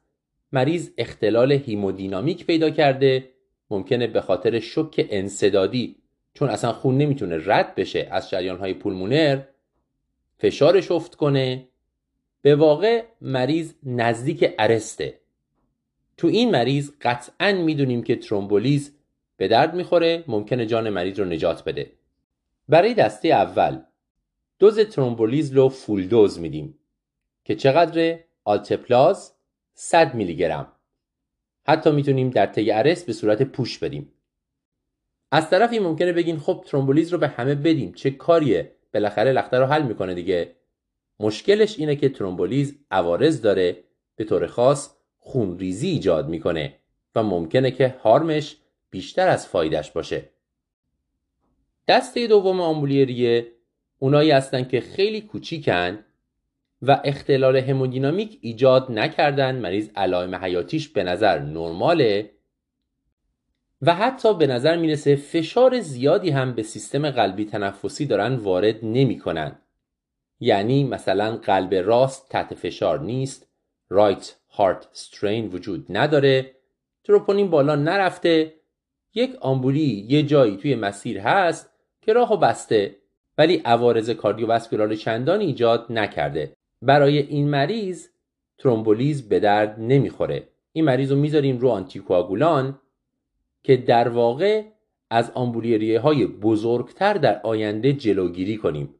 اما ترومبولیز اینکه این لخته رو الان بخوایم حل بکنیم فایده ای برای مریض نداره. چون گفتیم الان که مریض در خطر مرگ نیست برای دراز مدت هم به دردی نمی‌خوره. اما کدوم مریضا هستند که ما نگرانشونیم و باید تصمیم گیری کنیم؟ دسته ساب مسیو. اون دسته ای که بین این دوتاست یعنی همودینامیک مریض مختل نیست ولی در عین حال یه سری عوارض سیستمیک ایجاد شده. مثل بزرگی و افزایش فشار قلب راست. مثل تروپونین بالا رفتن که اونم نشون دهنده فشار به قلب راسته. چند کرایتریا رو می‌تونیم در این مورد در نظر بگیریم. مریضی که شاک ایندکسش بالای یکه. یعنی نسبت ضربان قلب به فشار خون سیستولیکش از یک بالاتره. مثلا تاکیکاردی 120 داره فشارش 100 میلیمتر جیوه است. همینطور گفتم در مورد مریضی که فشار خونش در یک مقطعی افتاده. حالا خودش اومده بالا یا اینکه ما روی norepinephrine ی چیزی گذاشتیم و فشار رو آوردیم بالا. مریضی که لاکتاتش بالاست که نشون دهنده hypoperfusion و شوکه ولی فشارش الان خوبه. و مریضی که مشکل تنفسی شدید داره یعنی تاکیپنی شدید داره یا اینکه با وجود اینکه اکسیژن گذاشتیم برای مریض saturation ش از 90 درصد و حدود 90 درصد بالاتر نمیاد. این مریضیه که داریم راجع بهش صحبت می‌کنیم که چطوری و با چه دوزی بهش ترومبولیز بدیم و شواهد به ما چی میگن در این مورد. اول یک کوتاه در این باره صحبت کنیم که چطوری ما باید این ترومبولیز رو بدیم. چون یک روش دادن آلتپلاز و داروی ترومبولیز اینه که به کمک کتتر بریم توی شریانهای ریوی و داروی ترومبولیز رو مستقیم بزنیم توی خود لخته یا یه خورده قبل از لخته. این روش احتیاج داره به اینترونشنال ریدیولوژی و در نتیجه تو هر جایی در هر شرایطی قابل انجام نیست. خیلی جاها مریض رو ترانسفر می‌کنن که به این روش آمبولیریش درمان بشه. اما شواهدی وجود نداره که این روش درمان بهتر از دادن ترومبولیز سیستمیک از طریق IV باشه. از نظر فیزیولوژیک هم زیاد منطقی نیست که این روش برتری داشته باشه. چرا؟ چون همه خون ما از شریان ریوی رد میشه. بنابراین منطقا شما از طریق هر وریدی به مریض ترومبولیز IV بدید اون آلتپلازه بالاخره خودشو میرسونه به لخته خون در شریان ریوی. شواهد هم که گفتم وجود نداره که روش داخل کتتر بهتر باشه. بنابراین اگر ما تمرکز کنیم رو این روش یک خورده شاید خیال خودمون رو راحت کنیم. وقتی مریض آمبولیریه بزرگ داره ترانسفرش بکنیم به جای دیگه میندازیم گردن یکی دیگه. اما واقعیت اینه که به ما مریض ها کمکی نکردیم. چون این مراکز کمن خیلی مواقع transfer مریض طول می‌کشه در حالی که ما می‌تونیم با ترومبولیز سیستمیک IV هر جایی مریض رو درمان کنیم بدون اینکه نیاز داشته باشه به اینکه transfer بشه به یه مرکز مجهزتر. پس ما می‌تونیم ترومبولیز رو IV و سیستمیک بدیم. حالا سوال اینه که با چه دوزی؟ جالبه که انتخاب اولیه دوزهای ترومبولیز بر اساس شواهد نبوده. همینجوری عدد انتخاب شده. اون 100 میلی گرم تی پی ای که گفتم وقتی که مریض نزدیک به ارسته ما باید بدیم. حتی اون هم شواهدی پشتش نیست. چرا 100 تا چرا 150 تا نه؟ نمی‌دونیم. به شکل سنتی از اول 100 انتخاب شده و همون رو داریم ادامه میدیم. اما در مواردی که مریض جلوی ما داره ارست نمی‌کنه همون دسته دوم که گفتم شاید بهتر باشه از دوزهای پایینتر تیپی استفاده بکنیم که عوارض کمتری داشته باشه یک روشی که مطالعه و معرفی شده اینه که همون 100 میلی گرم رو به شکل اینفیوژن دو ساعته بدیم. به این ترتیب یک خورده کنترل بیشتری داریم روی قضیه. به جای اینکه بلو 100 میلی گرم بدیم دو ساعته داریم به مریض میدیم. بعد از یک ساعت اگر وضعیت مریض بهتر شد دیدیم فشارش داره میاد بالا. تا کیپنش هایپوکسیش کمتر شد. اون وقت می‌تونیم ای رو متوقف کنیم برای اینکه مریض بیشتر از اون احتیاج نداره. عملا نصف دوز دادیم در طول یک ساعت. این یه روش که اینفیوژن بدیم در طی دو ساعت و مریض رو مونیتور کنیم. وقتی حالش بهتر شد قطع کنیم. روش دومی که مطالعه شده و به نظر می‌رسه مفیده اینه که نصف دوز بدیم. یعنی به جای 100 میلی گرم 50 میلی گرم بدیم. بعضی مواقع این 50 میلی گرم رو بلوس دادن بعضی مواقع هم گفتن همین 50 میلی گرم رو بذاریم روی اینفیوژن در طی دو ساعت به مریض بدیم. اما یه مطالعه جدیدتری اومده سال 2023 در ترکیه انجام شده. اینا برداشتن 25 میلی گرم آلتپلاز رو در طول 6 ساعت infusion به مریض دادن. یعنی یک چهارم full dose به مدت 6 ساعت infusion. عملا دوز بسیار کمتریه. همه مریض های مطالعه آمبولی ریه massive داشتن ولی روی norepinephrine فشارشون تحت کنترل بوده. یعنی همودینامیکشون استیبل بوده. در مجموع 37 تا مریض توی مطالعه بودن. با چیز دیگه ای مقایسش نکردن. فقط خواستن ببینن این 37 تا مریض چه اتفاقی براشون میفته جالبه که همه مریض ها بعد از دادن این دوز 25 میلی گرم آلتپلاز در 6 ساعت وضعیت همودینامیکشون بهتر شده. هیچ کدوم از این مریض ها نمردن و هیچ کدوم از این مریض ها خونریزی ندادن ناشی از آلتپلاز. طبیعتا این مطالعه خیلی جا داره برای بهتر شدن. مقایسه نکردن با چیزی حجم نمونه هم برای اینکه واقعا بخوایم عوارض جانبی رو در نظر بگیریم خیلی کمه. با 37 تا مریض شما عملا نمی‌تونین راجع به عوارض جانبی صحبت کنید. شاید هم اگر که همه مریض ها همه 37 تا بهتر نشده بودن اون وقت دیگه تقریبا هیچ نتیجه از این مطالعه نمی‌تونستیم بگیریم. اما وقتی هر 37 تا وضعشون بهتر شده به نظر می‌رسه که این روش موثره. و خوبیش چیه؟ اینه که از دوز بسیار کم آتپلاز استفاده شده. فقط 25 میلی گرم در طی 6 ساعت و جواب گرفتن. بنابراین به ما کمک می‌کنه. اگر که ما در شرایطی هستیم که مریض بدحال آمبولی ریه داریم. الان استیبله یا با ویزوپرسور یا با روش های دیگه اما ما نگرانشیم. یا چون اندازی آمبولی خیلی بزرگه یا اینکه یک موقعی فشارش پایین بوده یا شاک ایندکسش بالاست لاکتاتش بالاست به هر کدوم از این دلایل. از طرفی هم میترسیم بهش 100 میلی گرم آلتپلاز بدیم. بعضی ها گفتم تصمیم می‌گیرن این 100 میلی گرم رو تو دو ساعت بدن. بعضی های دیگه میگن نه آقا 50 میلی گرم بدیم. الان این مطالعه میگه که شما می‌تونید حتی 25 میلی گرم بدید در طی 6 ساعت و اینجوری خطر خونریزی رو که ازش میترسید به حد اقل برسونید. اما فایده ای که می‌خواد رو بگیرید و جلوی مرگ مریض بر اثر آمبولی ریه رو بگیرید. از این نظر مطالعه مفیدیه. شاید بشه همین فردا توی کلینیک بالین بیمار ازش استفاده کرد. ولی مطمئنا مطالعات بیشتری خواهد اومد. این دوز رو بهتر کاملتر بررسی خواهد کرد.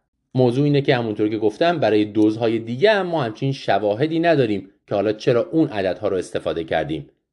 بنابراین خوبه که از حداقل دوز مؤثر ما استفاده کنیم تا دچار عوارض جانبی خونریزی نشیم. یه سوال دیگر رو همینجا راجع بهش صحبت کردن. اونم اینه که وقتی مریض رو می‌ذاریم روی TPA آیا همچنان باید اون درمان آنتی رو بهش بدیم یا نه؟ مریض رو هپارین بذاریم؟ یا روی انوکساپارین یا چیز دیگه یا نه. بازم شواهد درستی نداریم که چیکار کنیم. اما از اونجایی که منطقا ما نمی‌خوایم مریض خون ریزی کنه روش دکتر واینگارد اینه که وقتی به مریض tPA میده مریض رو روی هپارین نمی‌ذاره. بعد از اینکه tPA تموم شد صبر می‌کنه تا PTT بیاد پایین برسه به حد اکثر دو برابر نرمال. یعنی دو برابر نرمال و پایینتر. اون وقت هپارین رو به شکل infusion شروع می‌کنه. bolus نمیده به مریض. اینم گفتم شواهد دقیق پشتش نیست مطالعه نشده صرفا توصیه یک کارشناسه. یه خلاصه کنیم در چند جمله ببینیم چی گفتیم. مریض آمبولی ریه احتیاج به درمان ضد انعقادی داره. اما آیا احتیاج به ترومبولیز هم داره یا نه؟ می‌خوایم دربارش صحبت کنیم. ترومبولیز از عوارض دراز مدت آمبولی ریه جلوگیری نمی‌کنه بلکه از مورتالیتی کوتاه مدت ممکنه جلوگیری کنه. اگر مریضی باشه در حال ارست فشار پایین نمی‌دونم در حال ارست تنفسی و غیره یا حتی ارست کرده باشه سوال وجود نداره.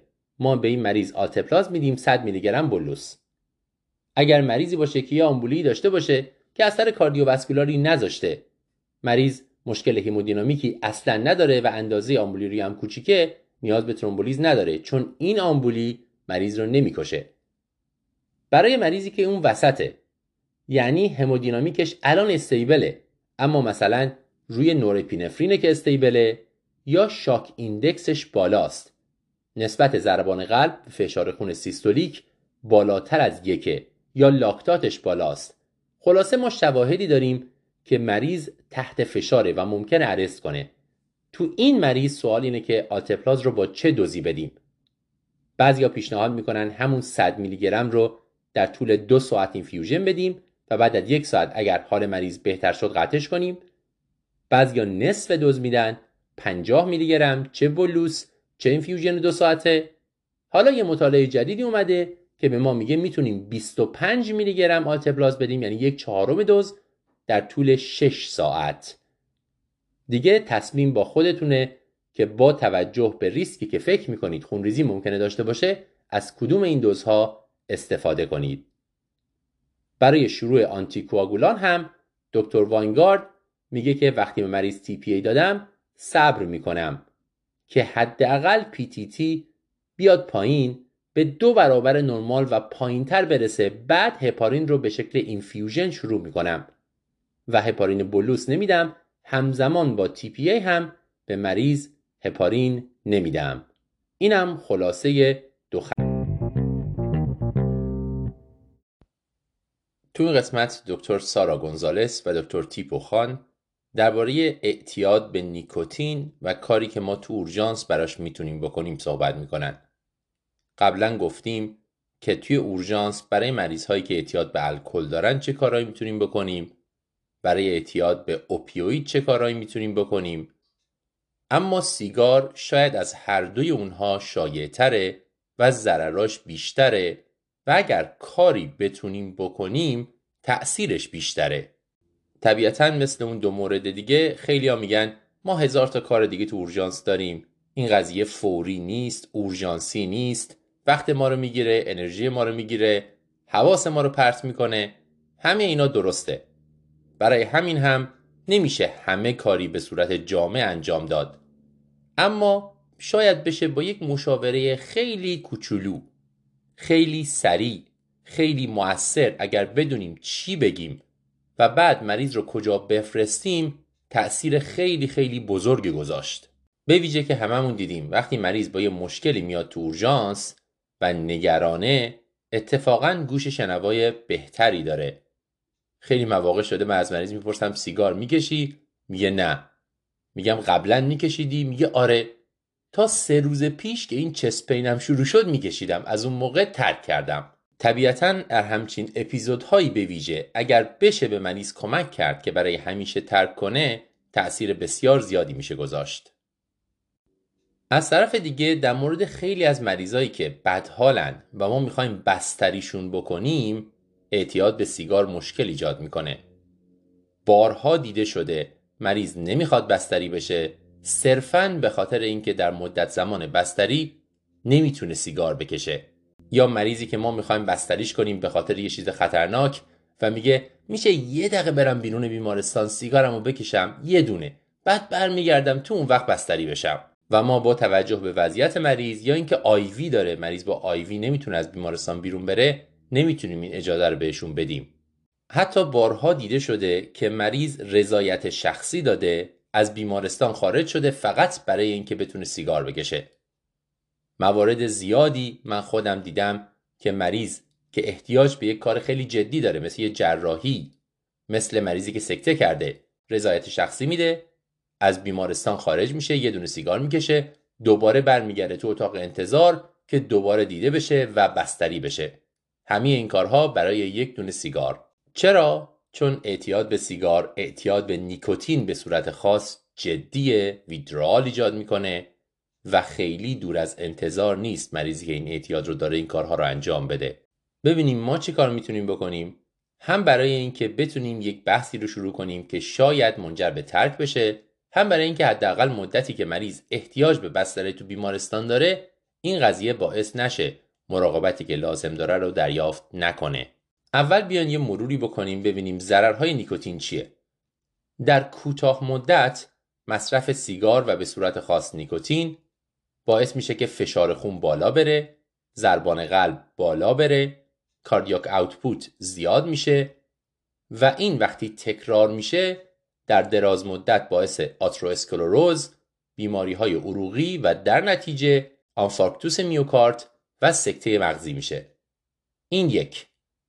از طرف دیگه می‌دونیم مواد موجود در سیگار سرطانزا هستند. انواع مختلف سرطان ها رو ایجاد می‌کنن سوم می‌دونیم که سیگار در دراز مدت به ریه ها صدمه جدی می‌زنه و COPD ایجاد می‌کنه آمفیزم ایجاد می‌کنه و برونشیت بیماری های انصدادی ریه. این رو هم می‌دونیم که در دوران حاملگی ضررهای دیگه ای هم وجود داره. مثل زایمان زود هنگام مثل کند شدن رشد جنین و حتی مرگ نوزاد. همه اینها با سیگار زیاد میشن. استنشاق دود سیگاری که بقیه می‌کشن هم غیر از همه این اثرها به ویژه در دوران بچگی می‌تونه مشکلاتی مثل ADHD ایجاد کنه به خاطر اینکه روی مغز در حال تکامل تأثیر می‌ذاره. و این رو هم می‌دونیم که ترک سیگار همه این ریسک ها رو میاره پایین و به طور خاص ریسک مشکلات کاردیوواسکولار رو کم می‌کنه و وضعیت ریه رو بهتر می‌کنه. اما چرا خیلی سخت سیگار رو کنار گذاشتن؟ چون اعتیاد ایجاد می‌کنه این ماده به صورت خاص ماده نیکوتین. withdrawal داره. withdrawal از نیکوتین باعث میشه که مریض craving داشته باشه مریض تحریک پذیر باشه اضطراب زیاد میشه حتی افسردگی زیاد میشه و مثل هر اعتیاد دیگه ای شخص معتاد همه کاری می‌کنه حتی کارهای عجیب و غریبی که در حالت عادی بسیار دور از ذهنه که به ماده مورد نظرش اینجا نیکوتین برسه. نیکوتین تمرکز رو زیاد می‌کنه علائم craving رو پایین میاره و حس خوبی توی آدم ها ایجاد می‌کنه. به همین دلیل withdrawal ش منجر به اضطراب و افسردگی می‌تونه بشه. به همین دلیله که وقتی آمار گرفتن می‌بینن بیش از 70 درصد سیگاری ها می‌خوان که ترک کنن. تقریبا 40 درصد سیگاری ها سعی می‌کنن ترک کنن. اما بدون کمک زیر 3 درصدشون موفق میشن. از 70 درصد فقط زیر 3 درصد موفق میشن واقعا ترک کنن. ما چه کمکی می‌تونیم بکنیم؟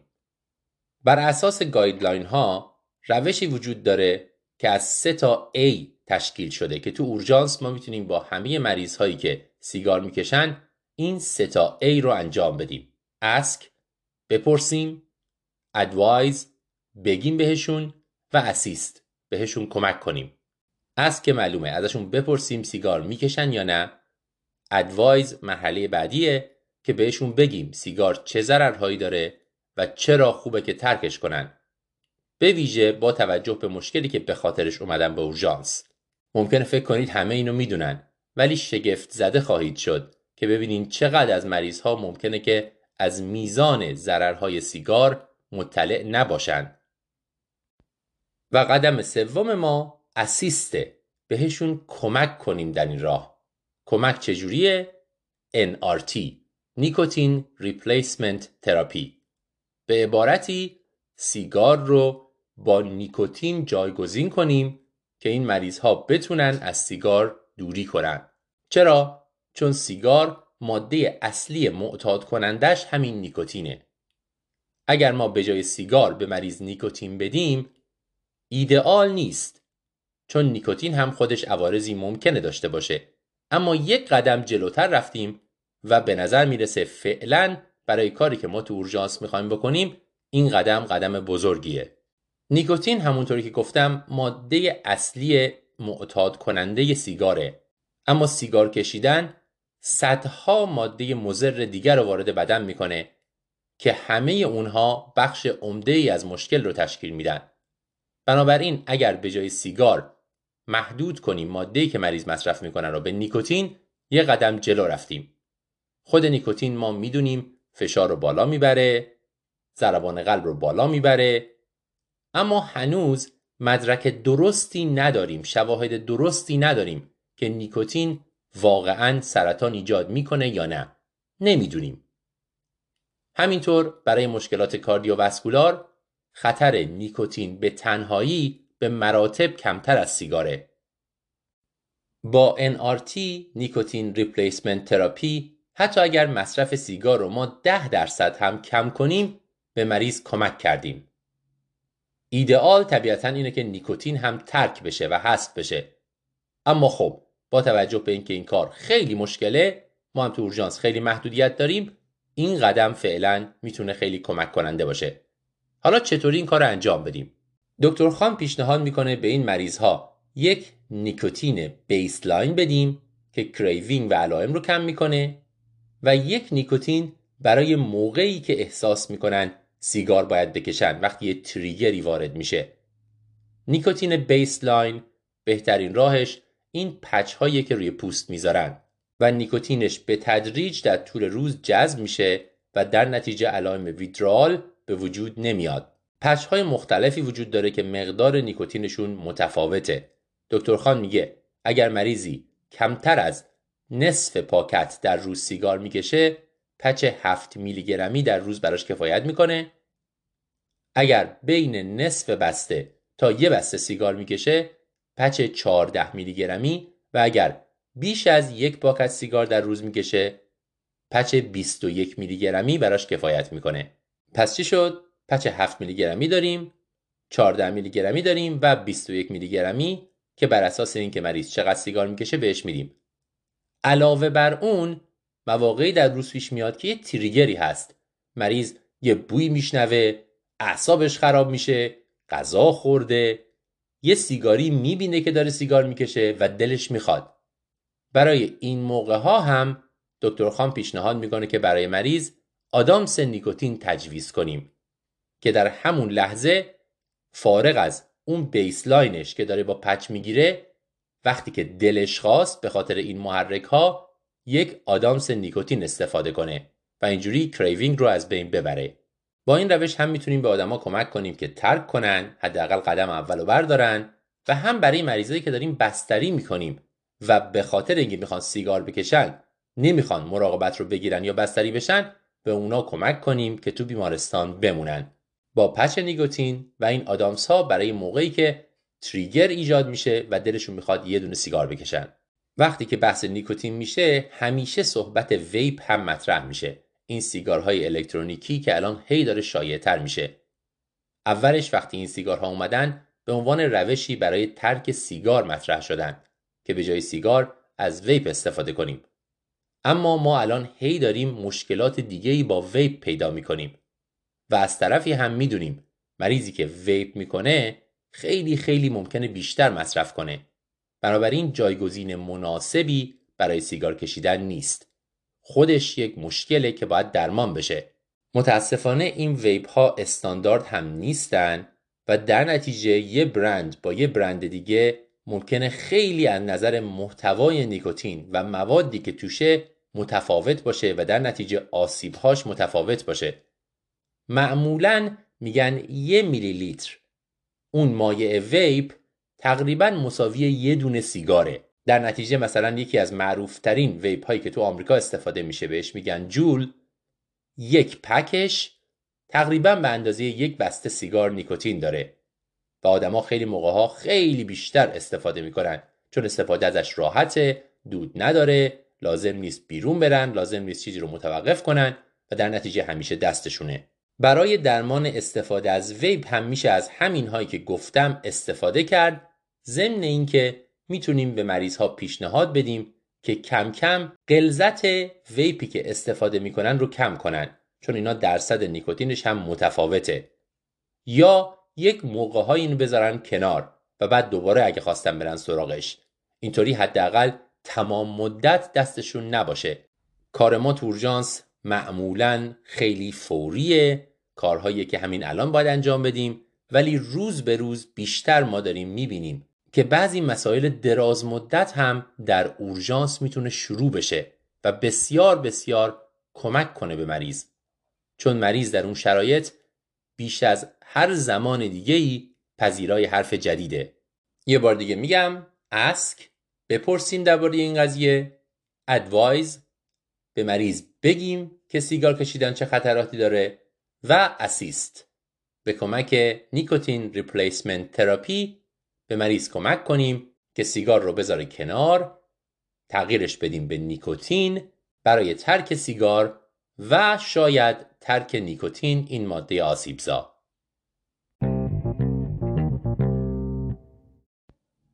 تو این قسمت با دکتر وید فیشر می‌خوایم درباره G-tube حرف بزنیم و اورژانس هاش G-tube یا gastric tube یا feeding tube یه لوله که جلوی شکم از طریق پوست مستقیما می‌ذارن توی معده که از اون طریق به مریض غذا بدن. برای مریضای استفاده میشه که به هر دلیل نمی‌تونن از راه دهان غذا بخورن. مثلا بلعشون مختله به خاطر سکته مغزی یا اینکه مسیر مری بسته است به خاطر توموری چیزی. شایع ترین علتی که مریض ها به خاطرش میان اورژانس با جی تیوب اینه که این جی تیوب در اومده. یا بسته است و کار نمی‌کنه و نمی‌تونن از طریقش غذا بدن.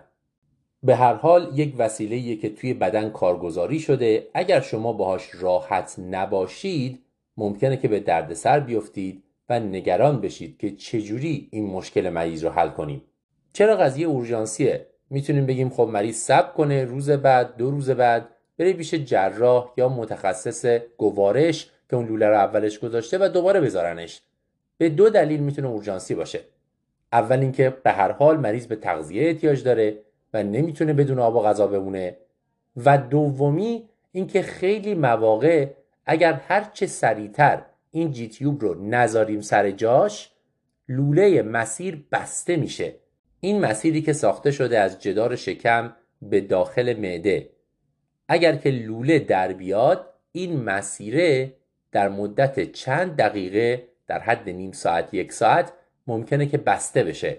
اون وقت دوباره گذاشتن جی تیوب احتیاج داره که مریض بره اتاق عمل. کلی استرساست در حالی که تو همون نیم ساعت یه ساعت اول اگر سعی کنیم جی تیوب رو بذاریم سر جاش احتیاج به این جراحی وجود نداره. حداقل یه چیزی اون تو بذاریم که مسیر رو باز نگه داریم. از این نظر اورژانسه.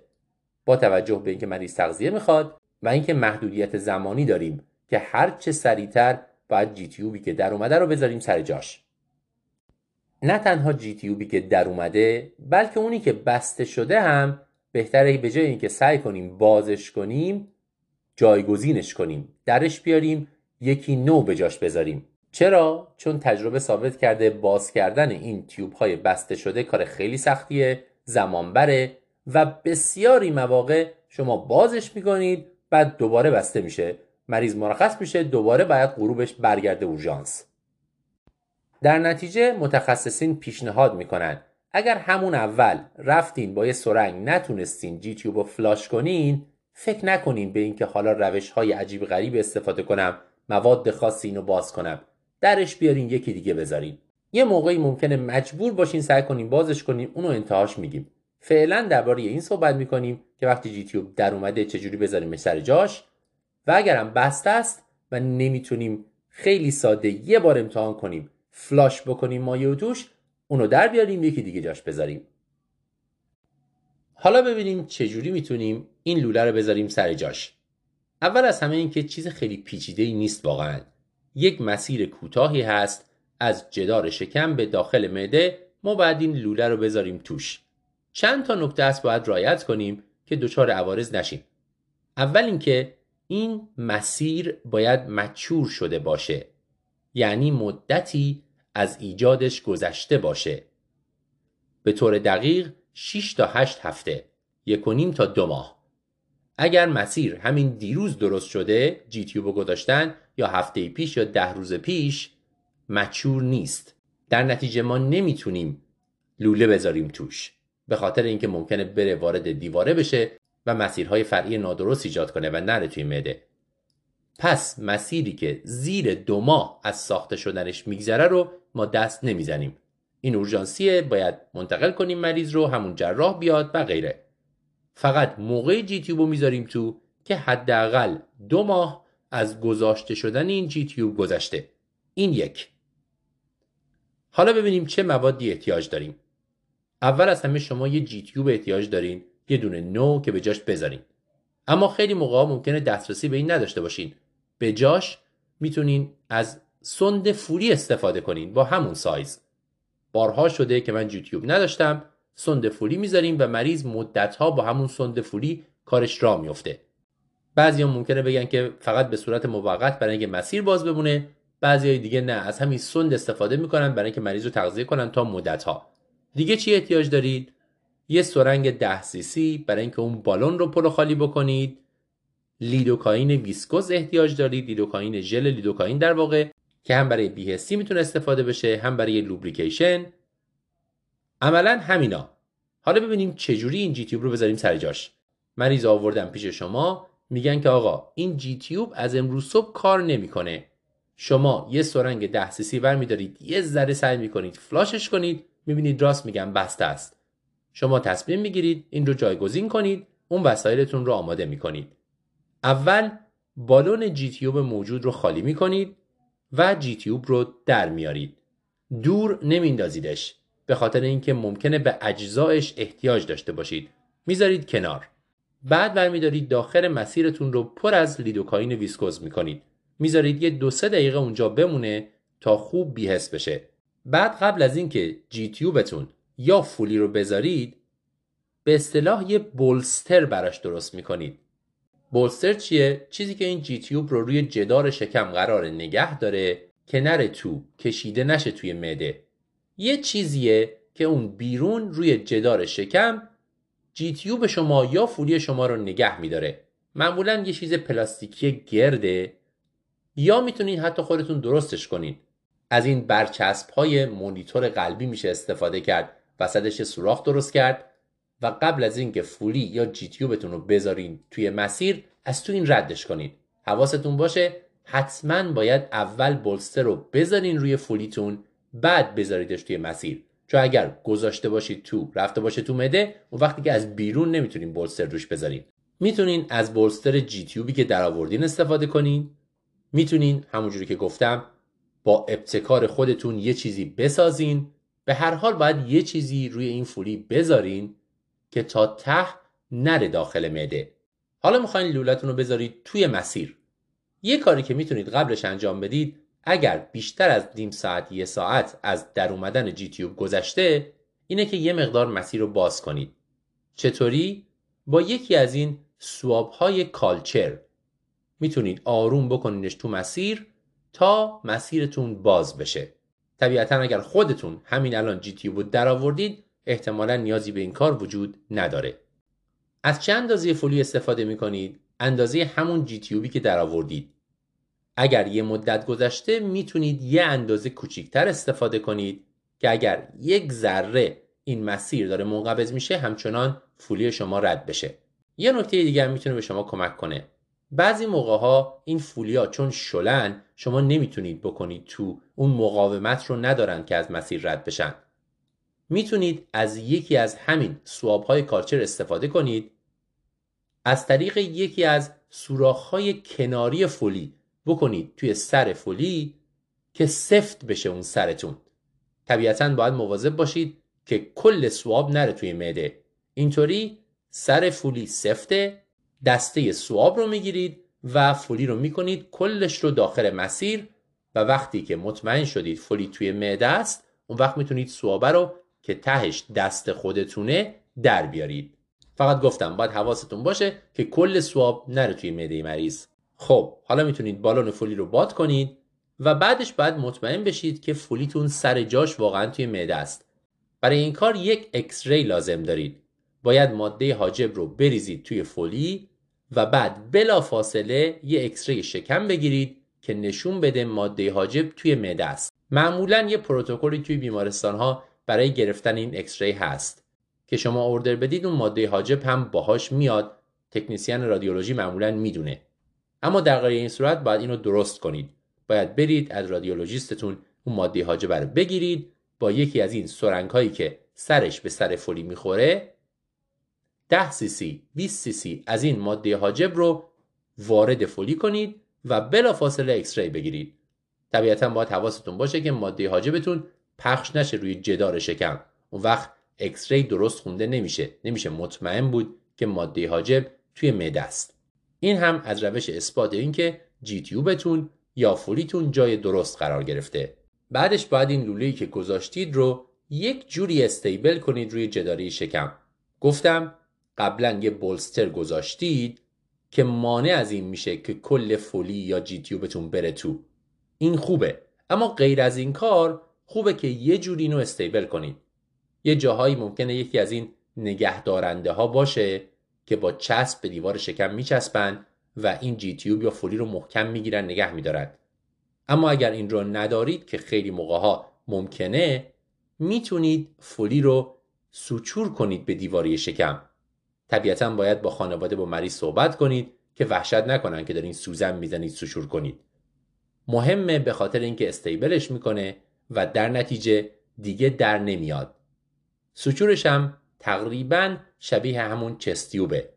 طبیعتا داخل lumen رو suture نمی کنید بلکه از نخ silk استفاده می کنید و دورش رو suture می کنید به دیوار شکم که محکم بمونه. طبیعتا این مریض follow up می‌خواد بعدش فرداش پس فرداش می‌تونه بره پیش پزشکی که این جی تیوب رو همون اول گذاشته تصمیم بگیره که از همین جی تیوبی که شما گذاشتین استفاده کنه یا اینکه عوضش کنه و یکی دیگه براش بذاره. ولی حداقل شما مسیر رو باز نگه داشتید و موقتا مریض می‌تونه از این فوری یا جی تیوب استفاده کنه. حالا فرض کنیم مریضمون اومده و دو هفته پیش این جی تیوب گذاشتن. در نتیجه هنوز تو اون فاصله دو ماهیم. هنوز مسیر مچور نشده. و میگن آقا این جی بسته است. شما اگر این جی رو در بیارید نمی‌تونید یکی دیگه جاش بذارید. اینجا جاییه که مجبورید سعی کنید بازش کنید. گفتیم باز کردن خیلی سخته کم جواب میده ترجیح ما اینه که عوضش کنیم. اما اگر به این دلیل مجبور شدیم بازش کنیم چیکار میشه انجام داد؟ به سه روش می‌تونیم این کار انجام بدیم.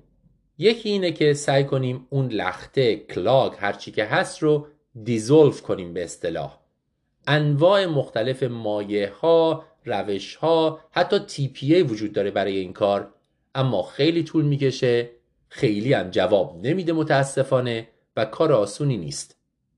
روش دوم اینه که فلاشش کنیم. یعنی با یک سرنگی انقدر محکم فشار بدیم و بکشیم که کم کم این انصداد باز بشه. این کار شاید راحت ترین کاره برای ما. بهتره که از یک سرنگ کوچیک استفاده بکنیم که بتونه فشار کافی ایجاد کنه. سرنگای بزرگ فشار کافی ایجاد نمی کنن. از طرفی هم برای اتصال سرنگ به سر جی تیوب ممکنه لازم باشه یه خورده ابتکار به خرج بدین از یه لوله چیزی استفاده کنید چون سر اینا ممکنه به هم نخوره. به هر حال این سرنگ کوچیک رو وصل می‌کنید به سر فولی سعی می‌کنید فلاش کنید با فشار و بعد سعی می‌کنید بکشید انقدر این کار رو انجام می‌دید تا مسیر باز بشه. راه سوم چیه؟ باز کردن mechanical این clog انسداد با گذاشتن یک چیز داخل مسیر G-tube مثلا می‌تونید از سیم central line استفاده کنید. سیم central line رو می‌کنید تو حواستون باشه زیاد نرید جلو آسیب نزنید. حد اکثر 3 سانتی متر بعد از ته G-tube بره تو.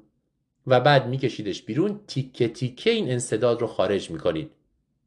اگر سیم central line ندارید گزینه دیگه یه bougie اطفاله که خیلی نازکه می‌تونید ازش استفاده کنید. همونطوری که گفتم این کارها درصد موفقیتشون کمه و خیلی موقع ها هم ممکن آسیب بزنید. بنابراین اولین گزینه ما نیستن. اولین گزینه ما جایگزین کردن G-tube با یه G-tube جدیده. یعنی درش بیاریم یکی دیگه بذاریم.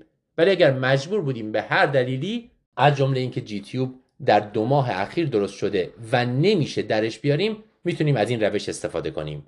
خب با این توضیح نسبتا مختصر امیدوارم دفعه دیگه اگر مریضی را آوردن جی تیوبش بسته است یا در اومده یه خورده راحت تر باشیم باش برخورد کنید یه خلاصه دیگه بگیم وقتی که جی تیوب بسته میشه یا در میاد مریض رو میارن پیش ما و اورژانسیه. چون به ویژه اگر در اومده باشه محدودیت زمانی داریم که یه دونه جدید جاش بذاریم. وگرنه مسیرش بسته میشه. اگر جی تیوب بسته شده باشه ترجیح ما اینه که درش بیاریم یکی دیگه به جاش بذاریم. چون باز کردن جی تیوب بسته سخته و خیلی موقع دوباره بسته میشه. برای اینکه یه جی تیوب جدید بذاریم حداقل باید دو ماه از گذاشته شدن جی تیوب گذشته باشه تا مسیرش مچور شده باشه. حالا بیایم مراحل گذاشتن جی تیوب رو مرور کنیم. چیا می‌خوایم؟ یه سرنگ برای باد کردن و یا خالی کردن بالون یه جی تیوب نو یا به جاش یه سند فولی مقدار زیادی لیدوکاین ویسکوز. اول بالون قبلی رو خالی می‌کنیم درش میاریم ولی نگهش میداریم که اگر لازم بشه از اجزایش استفاده کنیم. بعد برای فولیمون یا برای جی تیوبمون مطمئن میشیم یه بولستر داریم. یه چیزی که بعدا روی جدار شکم نگهش میداره که تیوب نره توی معده. اگر نداره خودش می‌تونیم از اونی که روی قدیمی است استفاده کنیم یا یه چیزی براش بسازیم. بعد مسیرمون رو پر از لیدوکاین می‌کنیم. اگر سر فولیمون یا سر جیتیوبمون سفت نیست نرمه می‌تونیم از یکی از این سواب های کالچر استفاده کنیم بذاریم نوکش از طریق سوراخ های کناری فولی برای اینکه سرش سفت بشه. منتها باید حواسمون باشه که این سواب کالچر همش نره داخل مده به محض اینکه سر فولیمون فکر می‌کنیم رفته توی معده سوابه رو باید در بیاریم. اگر یه چند ساعتی میگذره از در اومدن جی تیوب قبل از گذاشتن لولمون می‌تونیم با این سوابه سعی کنیم یه خورده مسیر رو باز هم بکنیم. بعد از اینکه سند فولی یا جی تیوبمون رو گذاشتیم بالونش رو باد می‌کنیم و باید یه عکس بگیریم که مطمئن باشیم سر جاشه. بعد می‌تونیم یه جوری روی دیواری شکم جاشو سفت کنیم یا با انواع چسب و اینها یا با سچور زدن. در نهایت هم اگر مجبور بودیم جی تیوب بسته رو باز کنیم نتونیم جایگزینش کنیم یا به دلیل اینکه وسایلش رو نداریم یا به دلیل اینکه در همون دو ماه اول گذاشتن جی تیوبه اون وقت سه تا راه داریم. یکی اینه که فلاشش کنیم انقدر با فشار بالا با سرنگ کوچیک فشار بدیم تا انسداد باز بشه. دومی اینه که از موادی استفاده کنیم که انسداد رو dissolve می‌کنن به اصطلاح حل می‌کنن. که خیلی پیشنهاد نمیشه چون معمولا موفق نیست و زمان زیادی می‌بره. و سومی این که انسداد رو به روش مکانیکی باز کنیم. یعنی یه چیزی بکنیم توی لوله بازش کنیم. اون چیز می‌تونه bougie اطفال باشه یا سیم central line. ولی باز همین روش ها خیلی موفق نیستن معمولا جواب نمیدن و بعدش دوباره جی بسته میشه. بین این سه روش به نظر می‌رسه که همون فلاش کردن با یه سرنگ مدام فشار دادن و عقب کشیدن بیشتر از همه موثر باشه. این هم خلاصه سریع مطلب. یه بحث کوتاه درباره استفاده از کتامین در نوزادان با دکتر ادنان بوتا. دکتر بوتا خودش متخصص طب اورژانس اطفال و آی سی اطفاله و در ضمن محققیه که داره روی این موضوع بررسی می‌کنه و مقاله منتشر می‌کنه. استفاده از کتامین در نوزادان یه خورده کنتراورشیاله به خاطر اینکه بعضی تئوری ها و مطالعات میگن کتامین بر مغز نوزادان اثرات بدی می‌ذاره. در این حال مطالعات دیگه ای به ما میگن که در شرایط استرسفول کتامین می‌تونه از مغز نوزادان محافظت کنه. ببینیم این اطلاعات از کجا میاد و در حال حاضر چی پیشنهاد میشه؟ ما باید چیکار کنیم؟ اینا مطالعاتی هن که خود دکتر بوتا بیشترشون رو انجام داده.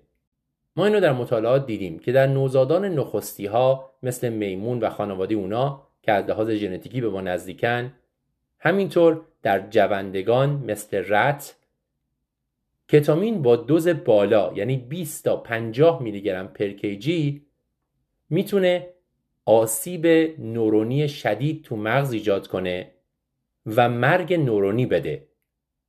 در نتیجه خطرناکه. اما از طرف دیگه این رو هم دیدیم که اگر بدن اون نوزاد تحت استرس شدید باشه یعنی مثلا یک ترومای شدید به سر یا بدن وارد شده باشه کتامین می‌تونه protective باشه. چون کتامین receptor های NMDA رو بلاک می‌کنه و در نتیجه از مرگ نورون جلوگیری میشه. پس چی شد؟ در حالت عادی دوز بالای کتامین نورون ها رو می‌کشه. اما اگر تروما و استرس برای بدن وجود داشته باشه که نورون ها در خطر مرگ باشن کتامین ازشون محافظت می‌کنه. بنابراین پیشنهاد دکتر بوتا و روشی که خودش کار می‌کنه برای بچه های زیر سه ماه اینه. میگه من برای سدیشن انجام پروسیجر یا کار دیگه ای از کتامین استفاده نمی کنم چون نمی‌خوام مغز رو در خطر قرار بدم. اما اگر شرایط استرسفولی وجود داشته باشه برای بدن نوزاد مثلا تروما وجود داشته باشه یا بخوام اینتوبش کنم یا هر چیزی که ترومای بزرگی به بچه وارد کنه جراحی بزرگی در کار باشه و اینها اتفاقا برعکس. حتما از کتامین استفاده می‌کنم برای اینکه از آسیب بیشتر به مغز نوزاد در اثر تروما جلوگیری می‌کنه و نوروپروتکتیوه. قضیه آسیب این سدتیو ها برای نوزادان فقط محدود به کتامین نیست. ما اکثر مواد بیهوشی رو می‌دونیم که ممکنه ضررهای جبران ناپذیر به مغز نوزادان بزنند مثلا بنزودیازپین یکی از بدترین هاست. تنها چیزی که می‌دونیم این آسیب رو نمی‌زنه اوپیوید هان بنابراین اوپیوید ها گزینه اولمان. اما دکتر بوتا پیشنهاد می‌کنه که برای جراحی های بزرگ ترومای بزرگ مثلا ضربه به سر و غیره اتفاقا کتامین رو استفاده کنیم چون نوروپروتکتیوه بنزودیازپین و پروپوفول رو باید کلا در این موارد گذاشت کنار. FDA هم در سال 2016 برای تمام مواد بیهوشی هشدار صادر کرده برای استفاده از زیر سه ماه. منتها معنیش عملا همینه که ما ریسک و فایده رو بذاریم کنار هم و تصمیم بگیریم و بهترین کار رو براشون انجام بدیم. دکتر بوتا این رو هم میگه که کتامین رو هرگز به صورت infusion استفاده نمی‌کنه چون کتامین حلال در چربیه و عملا میگه شما وقتی یه دوز بدید مدت زیادی در خون باقی میمونه و در بافت ها چون redistribution داره. دوباره توزیع میشه از بافت چربی. بنابراین احتیاج به infusion نداره حتی برای آسم. یکی دیگه از استفاده های کتامین برای مریض های آسمیه برای بچه هایی که میان با آسم بسیار شدید. الان داریم راجع به بالای سه ماه صحبت می‌کنیم. کتامین به این مریض ها می‌تونه کمک کنه چون برونکودایلیتوره و در ضمن استراب رو هم کم می‌کنه. در این شرایط آسم شدید دکتر بوتا دوز یک تا دو میلی گرم پرکیجی رو برای کتامین پیشنهاد می‌کنه. باز هم اینفیوژن انجام نمیده. این برای آسم شدیدیه که ما دیگه داریم هر چی که داریم رو براش استفاده می‌کنیم. استفاده دیگه که برای کتامین پیشنهاد شده در بچه ها برای استاتوس اپیلپتیکوسه. اما دکتر بوتا نظرش اینه که برای تشنج کتامین خط اول و دوم و سوم هم نیست. شاید چهار به بعد اگر هیچ چیز جواب نداد بعد از حداقل سه چهار دارو بتونیم از کتامین استفاده کنیم برای درمان تشنج. چرا ممکنه هیچی دیگه اثر نکنه اما کتامین اثر کنه؟ چون اکثر مواد دیگه از طریق رسپتورهای گابا اثر می‌کنن و تشنج رو متوقف می‌کنن. در حالی که کتامین کلا از یک مسیر دیگه میره و از طریق رسپتورهای گلوتامات کار می‌کنه و تشنج رو متوقف می‌کنه. بنابراین یه احتمال وجود داره که هیچ چیز جواب نده فنوباربیتال و بنزودایازپین و غیره در نهایت شما از کتامین استفاده کنید و تشنج رو متوقف کنید این هم یک بحث کوتاه درباره آخرین شواهدی که وجود داره برای استفاده از کتامین در اطفال.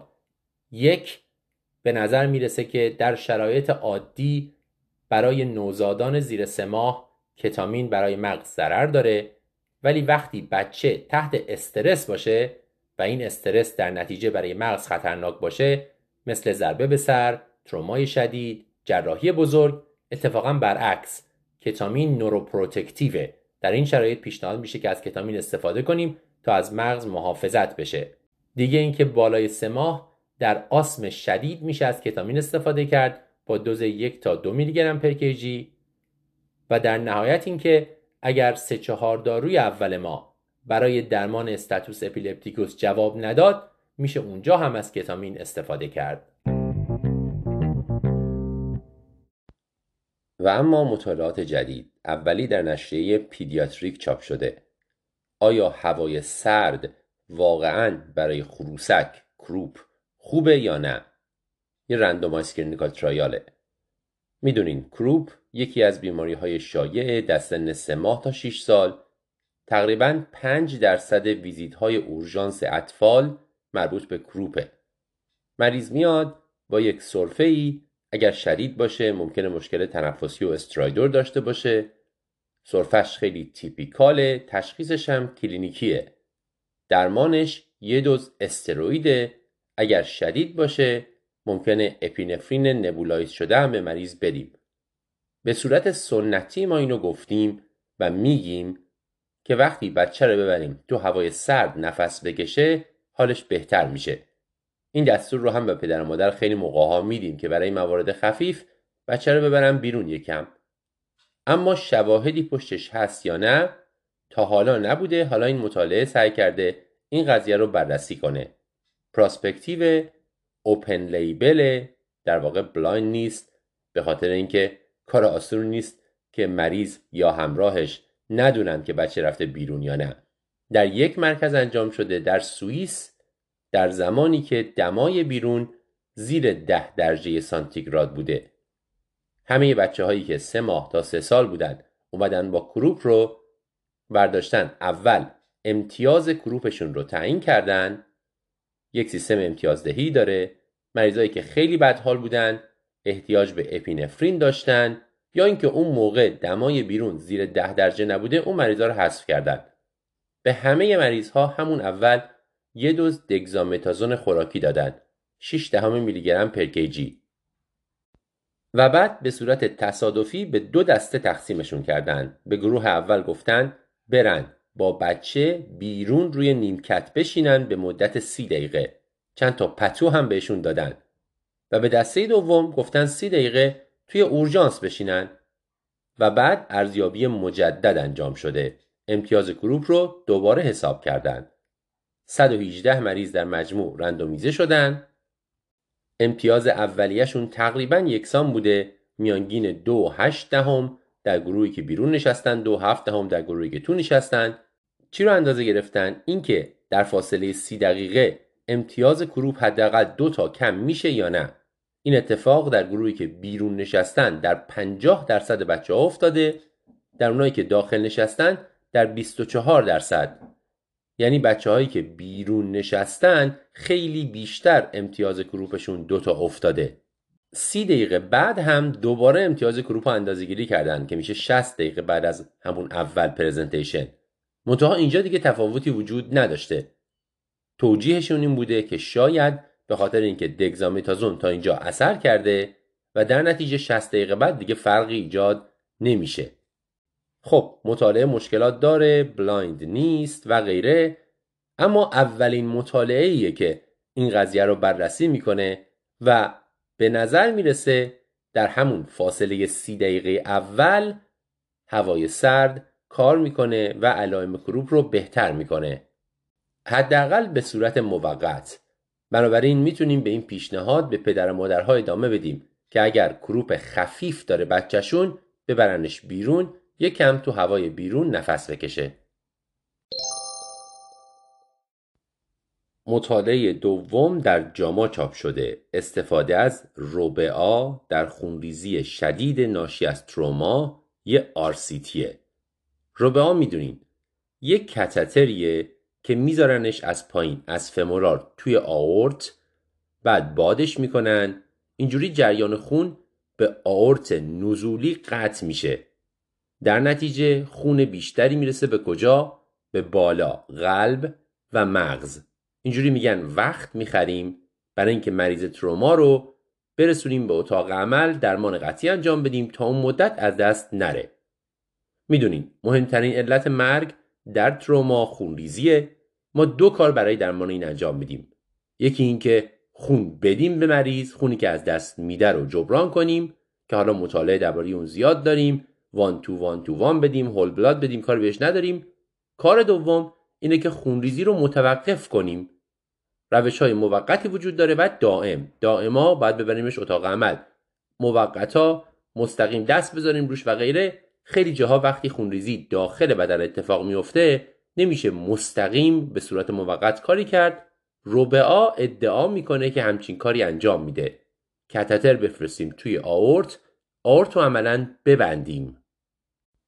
این کار وقتی مریض نزدیک ارسته یا در حال سی پیاره به شکل باز کردن قفسه سینه انجام میشه. ما تراکوتوبی انجام میدیم و آورت رو کلمپ می‌کنیم. منتها خب پروسیجر بسیار تهاجمیه. روبعا ادعا می‌کنه بدون اون قضیه تهاجمی می‌تونه این کار انجام بده از داخل بره و آورت رو ببنده. سالها هم است مطرح شده یه آدم حرف و حدیث دربارش هست. بعضی میگن خیلی موثر معجزه می‌کنه. بعضی هم میگن نه به نظر می‌رسه تغییری نمیده که هیچ. ممکنه ضرر هم داشته باشه. چون وقت اضافی باید گذاشت رو به رو گذاشت و در واقع بردن مریض به اتاق عمل رو به تأخیر میندازه. آخرین مطالعه بزرگی که درباره روبا داشتیم اگر یادتون باشه مقایسش کرده بود با تراکوتومی و گفته بود روبا بهتر از تراکوتومیه. در حالی که همونجا هم گفتیم این مقایسه درستی نیست. روبه رو تو مریض بدحالی که خیلی نگرانشیم می‌ذاریم. نه مریض رو به ارست. تروکوتومی رو ما برای مریضی که داره ارست می‌کنه می‌ذاریم. طبیعیه که مرگ این مریض ها بیشتر باشه.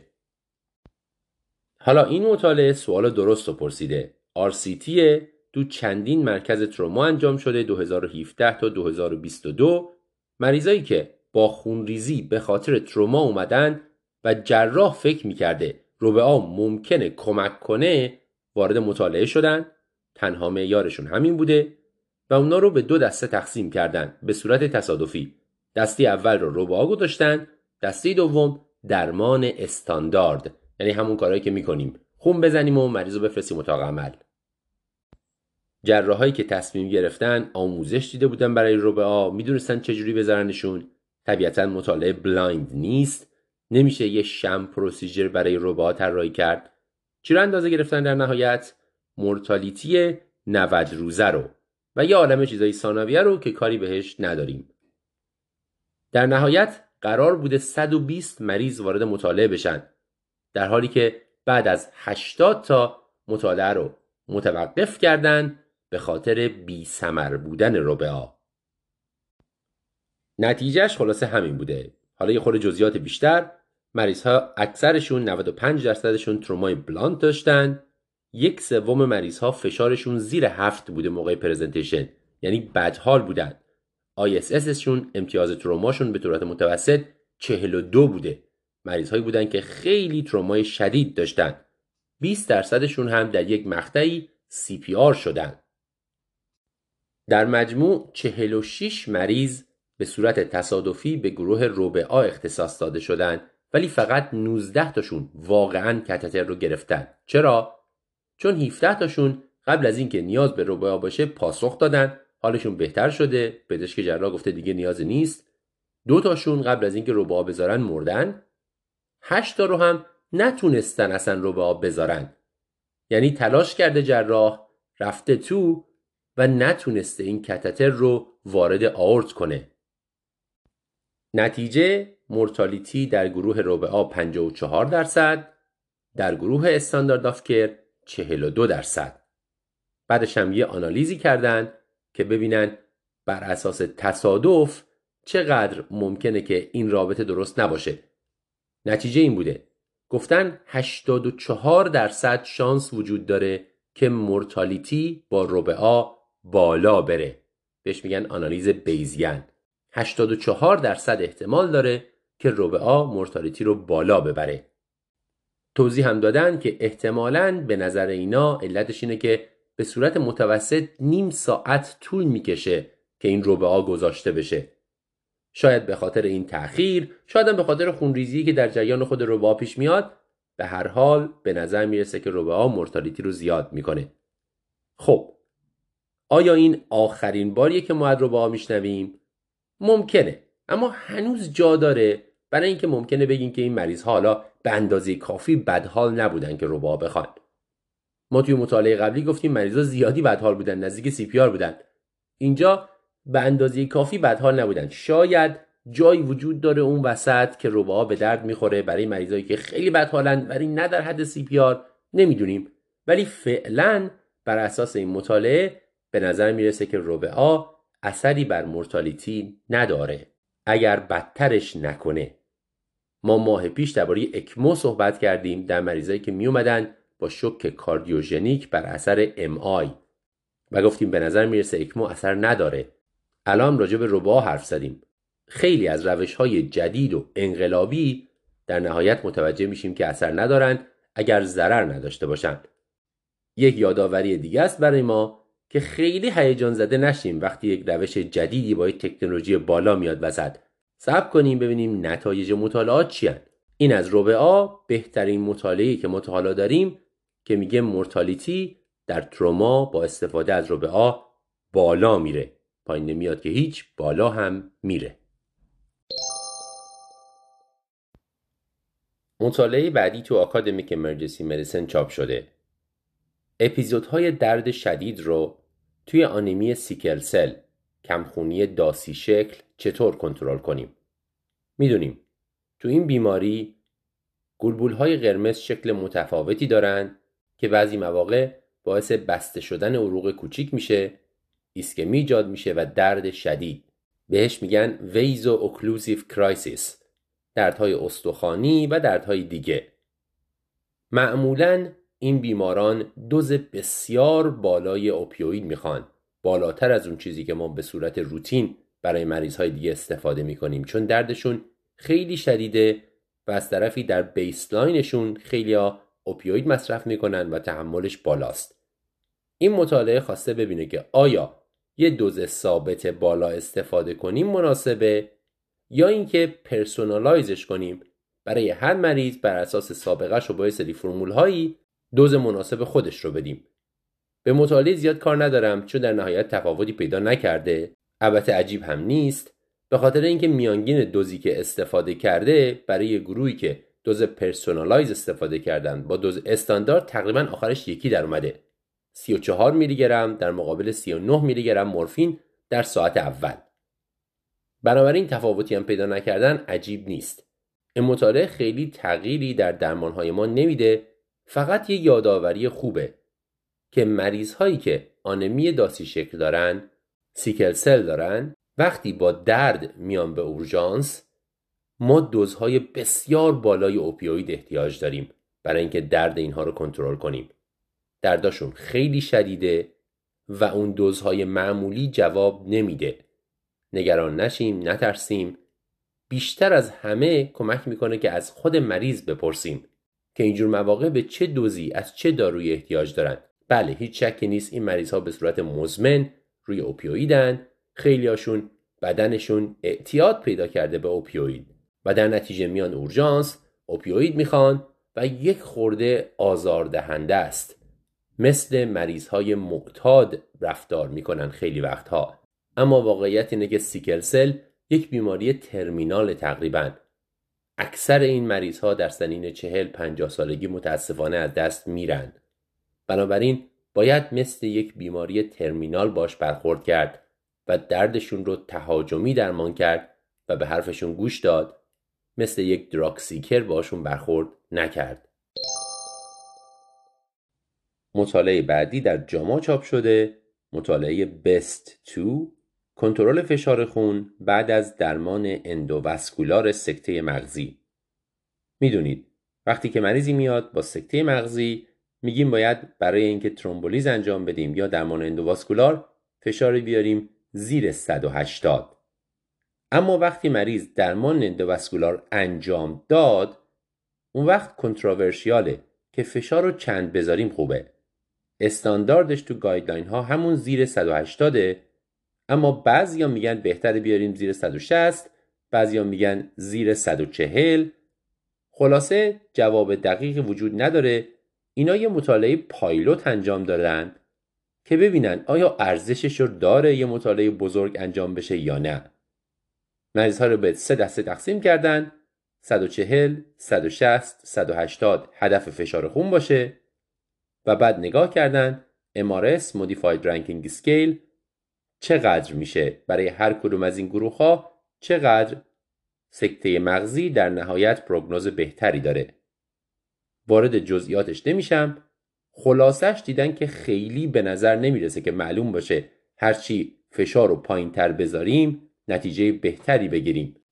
مثلا وقتی گذاشتن هدف و 14 یک نتیجه گرفتن بعد هدف 16 یه خورده مریض ها بدتر شده وضعیتشون هدف 18 دوباره بهتر شده. خلاصه اینکه خیلی مشخص نیست به نظر نمی‌رسه که وضعیت مریض ربطی به فشار خونی که هدف می‌ذاریم داشته باشه. نتیجه گیریش این بوده که trial برای این فایده نداره. ما لازم نیست خیلی وسواس داشته باشیم درباره فشار خون مریض بعد از درمان endovascular برای سکته مغزی. اگر می‌خوایم مطالعه انجام بدین برین یه چیز دیگر رو بررسی کنید فشار خون نه اثری بر mRS داره وضعیت functional مریض بر سکته مغزی نه اثری بر اندازه infarct داره. اون رو هم اندازه گیری کردن. مطالعه بعدی در Annals of Emergency Medicine چاپ شده.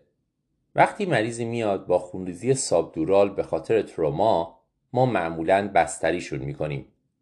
اما فقط یک سوم مریض های subdural در نهایت احتیاج به intervention دارند یعنی لازمه که برن اتاق عمل و خونریزی تخلیه بشه. آمار میگه دو سوم این مریض ها فقط مونیتور میشن و در نهایت بدون اینترونشن خاصی مرخص میشن. در نتیجه اگر ما بتونیم این دو سوم رو از همون اول مشخص کنیم مقدار زیادی از تلاشهایی که می‌کنیم برای ترانسفر کردن این مریض ها حتی برای بستری کردن این مریض ها ممکنه که صرف جویی بشه. این مطالعه تلاش کرده همچین روشی پیدا کنه. اسم مطالعه هست SAFE SDH این مطالعه در 6 مرکز تروما انجام شده. سعی کردن یک سیستم امتیازدهی درست کنن که پیش بینی کنه آیا مریض subdural احتیاج به intervention داره یا نه. اگر search کنین احتمالا پیدا می‌کنین این سیستم امتیازدهی SAFE SDH رو. چیزایی داره توش مثل اینکه آیا مریض روی آنتی یا نه؟ آیا GCS 14 و بالاتر هست یا نه؟ آیا بیش از یک هماتوما وجود داره یا نه؟ آیا میدلاین شیفت توی سی وجود داره یا نه؟ ادکامشون چی بوده؟ اینکه مریض بره به اتاق عمل یا مریض فوت بشه یا اینکه از نظر نورولوژیک مریض دیکلاین داشته باشه. یعنی وضعیت نورولوژیکش بدتر بشه. مطالعه رتروسپکتیو اما متدها خیلی خوب و دقیق توضیح داده شده. بنابراین بیشتر میشه به نتایج مطالعه اعتماد کرد. در نهایت 700 تا مریض رو وارد مطالعه کردن که 230 تاشون یکی از اون اوتکام ها رو داشتن. دو درصدشون فوت کردن 5 درصد از نظر نورولوژیک وضعشون بدتر شده و 25 درصد رفتن به اتاق عمل. در مجموع حدود 32 درصد مریض ها یکی از این اتفاقا براشون افتاده که معنیش این بوده که امن نبوده که این مریض ها رو ترانسفر نکنن یا مرخص کنن. دو سوم مریض ها مثل آمارهایی که ما داریم از مطالعات قبلی احتیاج به هیچ کاری نداشتن. بعد اومدن ویژگی های این مریض ها رو بررسی کردن که ببینن میشه سیستم امتیازدهی طراحی کرد و پیش بینی کرد این نیاز رو یا نه. سیستمی که طراحی کردن که می‌تونین search کنین امتیازاتش چی است گفتم اسمش SAFE SDH در نهایت حساسیت 99 درصد داشته برای یکی از این outcome ها و ویژگی 31 درصد که خیلی خوبه. negative likelihood ratio ش سه صدم بوده که به ما میگه از این روش میشه خیلی خوب استفاده کرد برای اینکه rule out کنیم که مریض احتیاج به intervention داره. در واقع مطالعه فقط دو تا مورد رو درست پیش بینی نکرده. یعنی بر اساس امتیازدهی گفته اتفاقی براشون نمیفته ولی این دو مریض فوت شدن. اون دو نفر رو هم توضیح دادن که به علل دیگه فوت شدن نه subdural. ولی خب تو آمار حساب شدن. بنابراین اون دو نفر هم به نظر نمی‌رسه که اشتباه سیستم امتیازدهی باشه. مشکلات مطالعه چیه؟ علیرغم اینکه متدش خوبه به هر حال retrospective prospective نیست. در اورژانس بیمارستان های انجام شده که همشون نوروسرجن داشتن دسترسی به اتاق عمل داشتن. اگر لازم بوده می‌تونستن سریع تصمیم بگیرن ببرن مریضا رو اتاق عمل. و به هر حال نیاز به ولیدیشن داره که مطالعه دیگه بیاد. این سیستم امتیازدهی رو به شکل پراسپکتیو بررسی و تایید کنه. اما عددهایی که ما داریم خیلی امید بخشه شاید یه روزی که زیاد هم دور نیست ما یک سیستم امتیازدهی داشته باشیم که مریض سابدورال رو به جای اینکه ترانسفر کنیم یا حتی بستری کنیم بتونیم بفرستیم خونه. هنوز اونجا نیستیم ولی این مطالعه امید بخشه. مطالعه بعدی در آنالز چاپ شده درباره درمان یکی از معروفترین اورژانس های اطفال. خوردن باتری سکه‌ای. می‌دونیم از بین جسم خارجی ها خوردن باتری سکه‌ای خیلی خطرناکه. به خاطر اینکه می‌تونه نکروز شدید دیواره مری و مجاری هوایی بده و در مدت کوتاهی پرفوراسیون بده و متاسفانه منجر به مرگ و میر بشه. بنابراین اورژانسیه به محض تشخیص باید صحبت کنیم با جی آی که بیان با آندوسکوپی باتری رو در بیارن. اما سوالی که وجود داره اینه که آیا تا وقتی که متخصص گوارش برسه و این رو با آندوسکوپی در بیارن ما هیچ کاری می‌تونیم بکنیم که نکروز رو به حداقل برسونیم یا نه؟ با توجه به اینکه شیوع خوردن باتری سکه‌ای بالاست خیلی هم خطرناکه و آندوسکوپی هم همه جا در دسترس نیست هر کاری هم که به صورت موقت بتونه یک مقدار روند نکروز رو کند کنه می‌تونه مفید باشه. این دوستان سعی کردن این موضوع رو بررسی بکنن. چجوری؟ یه سری مری خوک رو در آوردن باتری های سکه رو گذاشتن لای مری خوک و بعد مواد مختلف ریختن روش. هر ده دقیقه اومدن بررسی کردن این مریا رو برداشتن ببینن چقدر نکروز داده. چه موادی رو؟ چیزایی که در خونه در دسترسه. در واقع هدف مطالعه این بوده که اگر بچه ای باتری سکه ای خورد تا وقتی که برسونیمش بیمارستان و آندوسکوپی چی بهش بدیم بخوره که نکروز رو کم کنه؟ چه موادی؟ یکیش نرمال سالینه که کنترل بوده. دیگه اصل مربا ماست شیر و کوکاکولا. غیر از پیچ و اینها که بررسی کردن مهمترین بررسیشون پاتولوژی بوده که چقدر نکروز وجود داشته.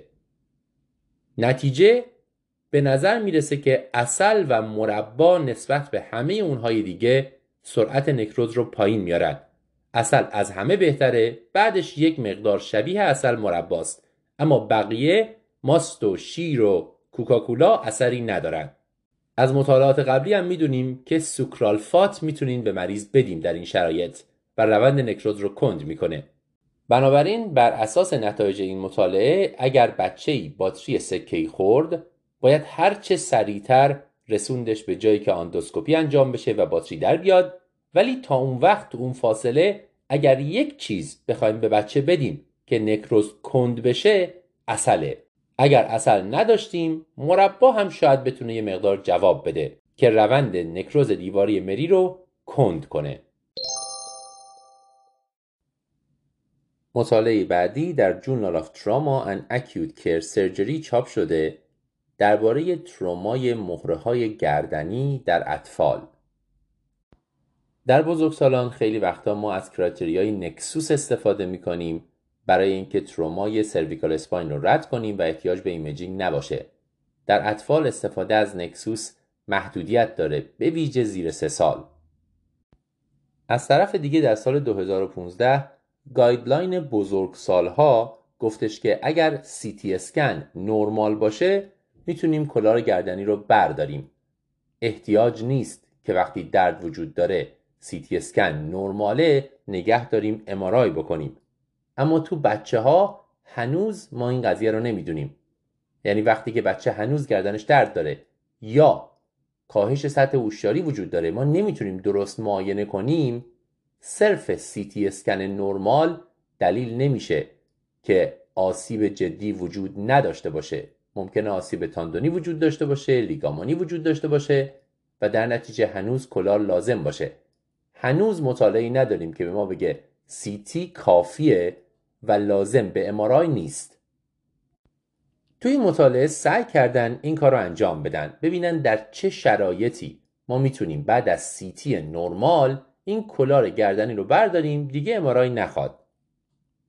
2064 بچه در مجموع CT شدن. از بین اینها حدود 422 تاشون در نهایت MRI هم شدن. تو این 422 تا فقط 17 تا مریض MRI شون یک چیز abnormal وجود داشته که توی CT دیده نشده. اما هیچ کدوم از این 17 مورد احتیاج به intervention ی به شکل جراحی و از این حرفا نداشتن مطالعه ادعا می‌کنه که با این حساب بر اساس این data ی ده ساله مریضی که CT ش شکستگی یا چیز خاصی نشون نمیده احتیاج به MRI نداره و میشه collar رو برداشت. مشکلات مطالعه چیه؟ retrospective و در ضمن CT ها رو تکنیسیان های خود مطالعه خوندن. در واقع خوندن رادیولوژیست موقعی که مریض اومده و دیده شده رو حساب نکردن. خودشون برداشتن دوباره سیتی ها رو خوندن.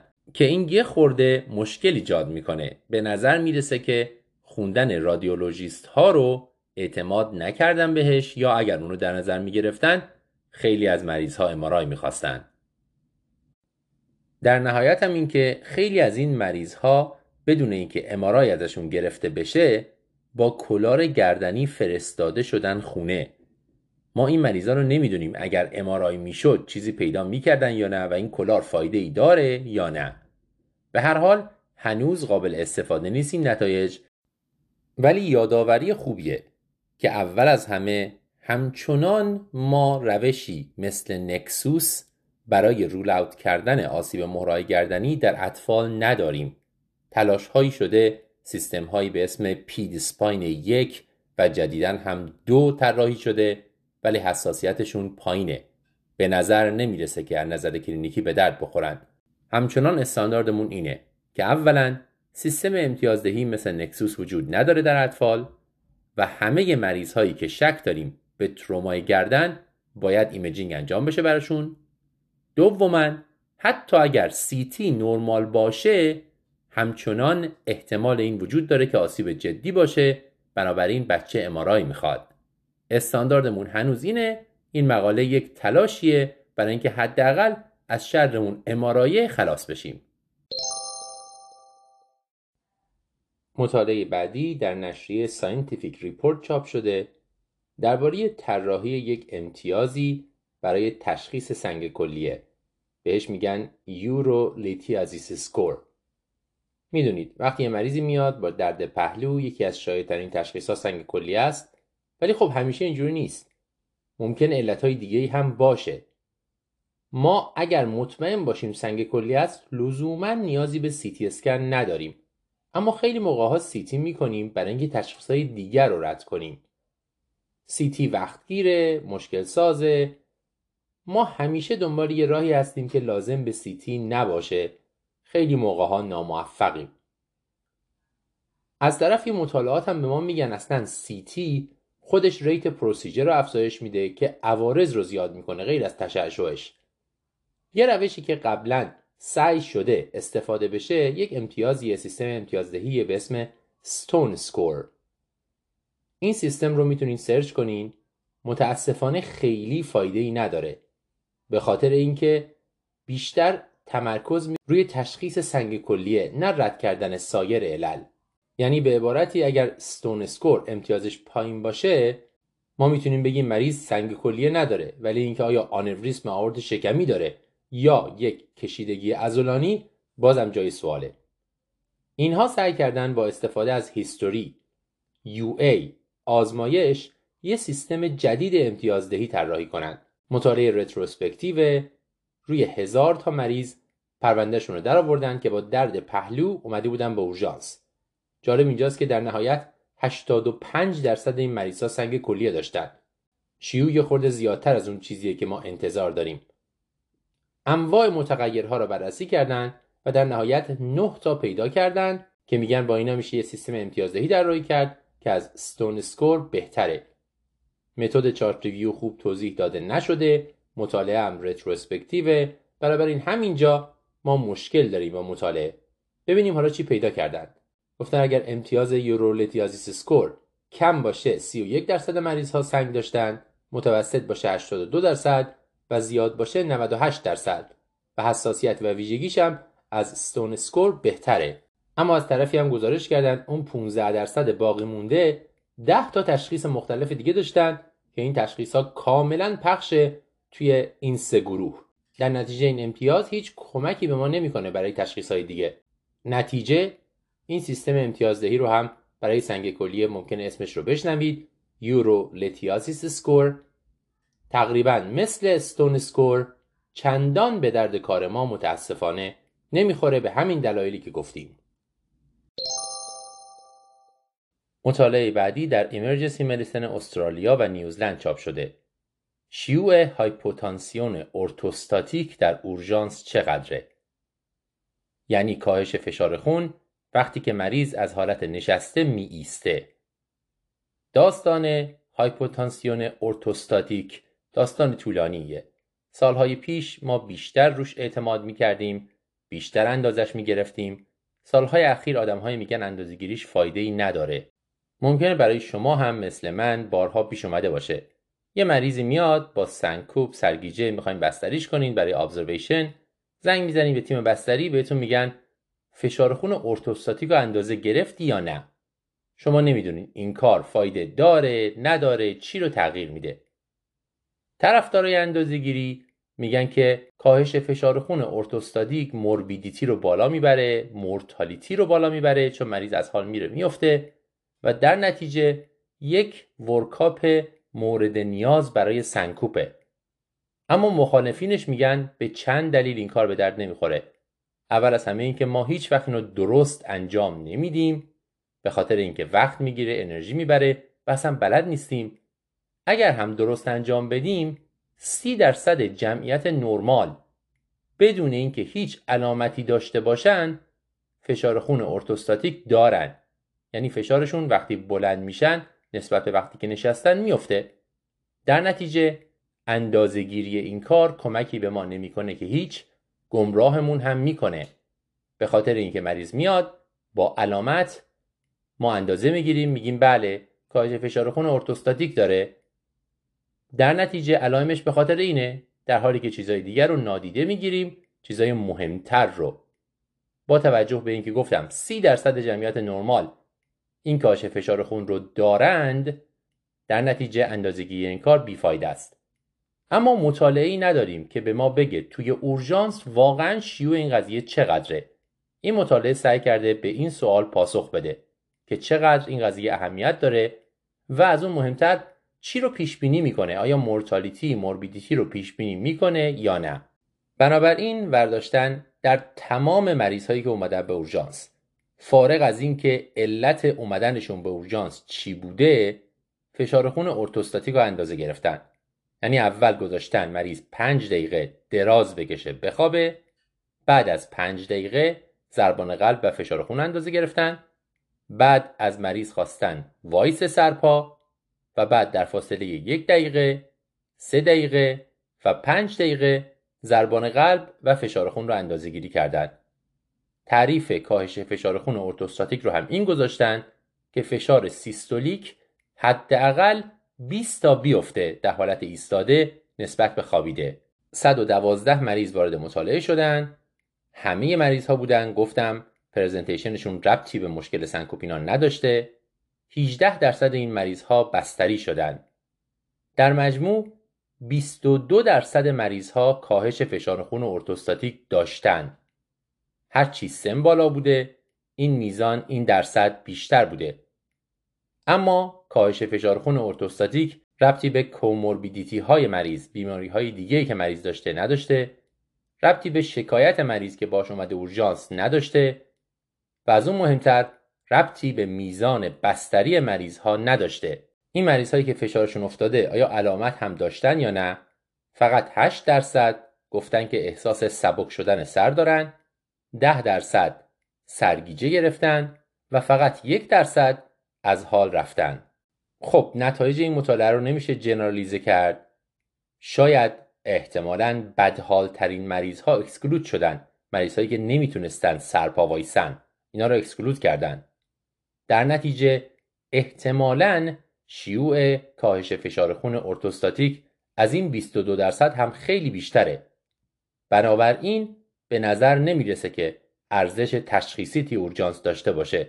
چون شیوعش در مریض هایی که قضیه ربطی به شکایت مریض نداره بسیار بسیار بالاست. و شاید حق با اونایی باشه که میگن اندازهگیری کاهش فشار خون ارتوستاتیک ما رو گمراه می‌کنه و کمکی نمی‌کنه و management رو تغییر نمیده. مطالعه بعدی در Circulation چاپ شده یه سیستم امتیازدهی جدید DOAC score DOAC خطر خونریزی در مریض هایی که به خاطر AFib روی آنتیکواگولان های جدید هستند. تصمیم گیری برای شروع آنتیکواگولان برای مریضی که با ایفیب میاد به اورژانس زیاد به عهده متخصص اورژانس نیست. چون باید شرایط مختلفی در نظر گرفته بشه متخصص قلب باید تصمیم بگیره با مریض باید صحبت بشه و خلاصه معمولا واگذار میشه به اینکه توی مطب تصمیم گرفته بشه بعد از ویزیت اورژانس یا موقع بستری. امتیازهایی برای این قضیه وجود داره مثل چادز واسک سکور که به ما میگه آیا این مریض از آنتیکواگولان برای جلوگیری از سکته مغزی سود می‌بره یا نه. اما تمرکز چدوز سکور روی همون سکته مغزیه. خونریزی رو پیش بینی نمی‌کنه. در واقع عوارضش رو پیش بینی نمی‌کنه. فقط میگه که برای پیشگیری از سکته مغزی این مریض باید رو آنتیکواگولان باشه یا نه. و در نتیجه خیلی بیشتر از اون چیزی که لازمه و مریضا سود می‌برن در مجموع آدما رو می‌ذاره روی آنتیکواگولان. برای خونریزی امتیاز دیگه داریم به اسم HASBLED H A S B L E D. منتها این سیستم HASBLED فقط برای وارفارین طراحی شده. خیلی موقع ها برای این دو هم استفاده می کنیم اما عملا درست نیست چون مال وارفارینه. حالا یه سیستم جدید طراحی کردن که ریسک خونریزی رو در مریض هایی که آنتیکواگولان های جدید می‌گیرن به خاطر AFib بررسی کنه. از چندین مطالعه قدیمی تر استفاده کردند با 18 هزار مریض سیستم رو طراحی کردن و بعد تو data ی چندین مقاله جدیدتر در مجموع 37 هزار مریض این data رو این score رو validate کردن. چه چیزایی توش گذاشتن؟ طبیعتا می‌تونید سرچ کنین ببینین. چیزایی مثل سابقه خونریزی توش هست بیماری کلیوی بیماری کودی و سن و مسائل دیگه. گفتن اگر امتیاز دو سکور زیر پنج باشه احتمال خونریزی در سال آینده یک درصده. اگر امتیاز 6 و 7 باشه احتمال خونریزی دو درصده. و اگر از هفت بالاتر باشه احتمال خونریزی در سال آینده 5 درصد یا بیشتره. اما اگر اورژانسی بخوایم نگاه کنیم در همه اینها دیدن که احتمال خونریزی در 90 روز آینده زیر یک درصده. به این ترتیب یک سیستم امتیازدهی جدید رو طراحی کردن که می‌تونه به ما کمک کنه وقتی که می‌خوایم تصمیم بگیریم مریض ایفیب رو روی آنتیکواگولان جدید بذاریم یا نه. از طرفی به نظر می‌رسه چون ریسک خونریزی 90 روزه زیاد بالا نیست می‌تونیم به صورت موقت مریض رو بذاریم روی آنتیکواگولان تا حالا کاردیولوژیست توی مطب تصمیم بگیره ادامش بده یا نه. نقطه ضعف مطالعه هم شاید این باشه که یه فاکتور مهم رو در نظر نگرفتن تو سیستمشون که ما باید جداگانه در نظر بگیریم. اونم اینه که احتمال اینکه مریض بیفته مشکل تروما داشته باشه سرش ضربه بخوره چقدره؟ اینکه مریض چقدر حرکتش خوبه چقدر از عصا یا واکر باید استفاده کنه و غیره فاکتوریه که ما باید در نظر بگیریم صحبت کنیم با همراه مریض و مریض برای این تصمیم که مریض روی آنتیکواگولان بذاریم یا نه. متاسفانه این فاکتور رو وارد سیستم امتیازدهی نکردن. به هر حال سیستم جدیدیه. ما باید بدونیمش. DOAC score در کنار HAS-BLED ریسک خونریزی رو وقتی که مریض ایفیب روی آنتیکواگولانه برای ما می‌تونه پیش بینی کنه. مطالعه بعدی در جاما سایکیاتری چاپ شده. احتمال ابتلا به طیف اسکیزوفرنی بعد از ویزیت اورژانس به خاطر مصرف مواد. می‌دونید مریض هایی که مشکل روانی دارن خیلی مواقع اولین بار تو اورژانس دیده میشن. مریض هایی که میان با علائم سایکوز جدا شدن از واقعیت delusion hallucination و چیزهای دیگه. خیلی از مریض هایی که میان با این علائم تحت مصرف مواد این علائم رو دارن.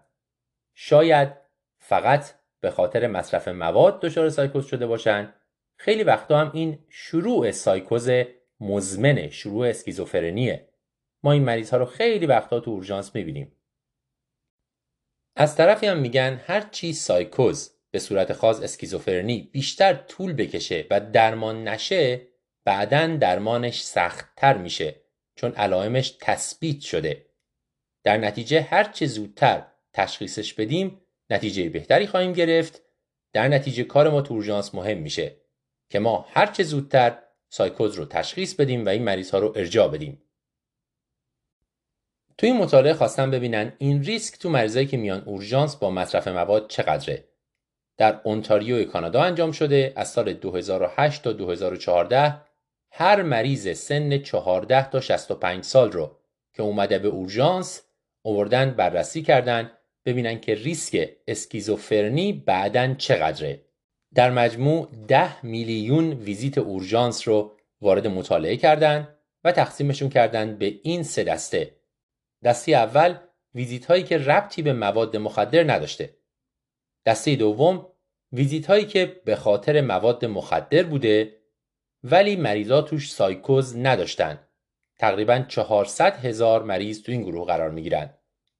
و دسته سوم ویزیت هایی که به دلیل مواد مخدر بوده و مریض توش علائم سایکوز داشته. 13 هزار مریض توی این دسته قرار می گیرن. بعد رفتن چند سال این مریض ها رو follow up کردن. چجوری؟ تشخیص هاشون نگاه کردن تو ویزیت های مختلف تشخیص های ICD-10 که توی کامپیوتر ثبت میشه. ببینن ریسک تشخیص اسکیزوفرنی در پنج سال آینده توی مریض ها چقدره. مریضایی که اومدن ویزیتشون ربطی به مواد نداشته میزان تشخیص اسکیزوفرنی در پنج سال آینده دو دهم درصد بوده. مریض هایی که اومدن به دلیل مواد بدون سایکوز این ریسک شده دو درصد ده برابر بیشتر شده. و در مریض هایی که اومدن به دلیل مواد با سایکوز این ریسک 20 درصد شده. 100 برابر مریض های عادی. بیشتر این اسکیزوفرنی ها هم در سال اول تشخیص داده شده به پنج سال نکشیده. جالب اینجاست که بعد خواستن تفاوت بین مواد مختلف رو هم بررسی کنن دیدن که بدترین ماده که همراهی داره با تشخیص اسکیزوفرنی بعدی ماریجوانا است. در مریض هایی که اومدن ویزیت اورژانس به دلیل ماریجوانا با سایکوز میزان تشخیص اسکیزوفرنی در سالهای آینده به سی درصد می‌رسه. از همه مواد دیگه بیشتر.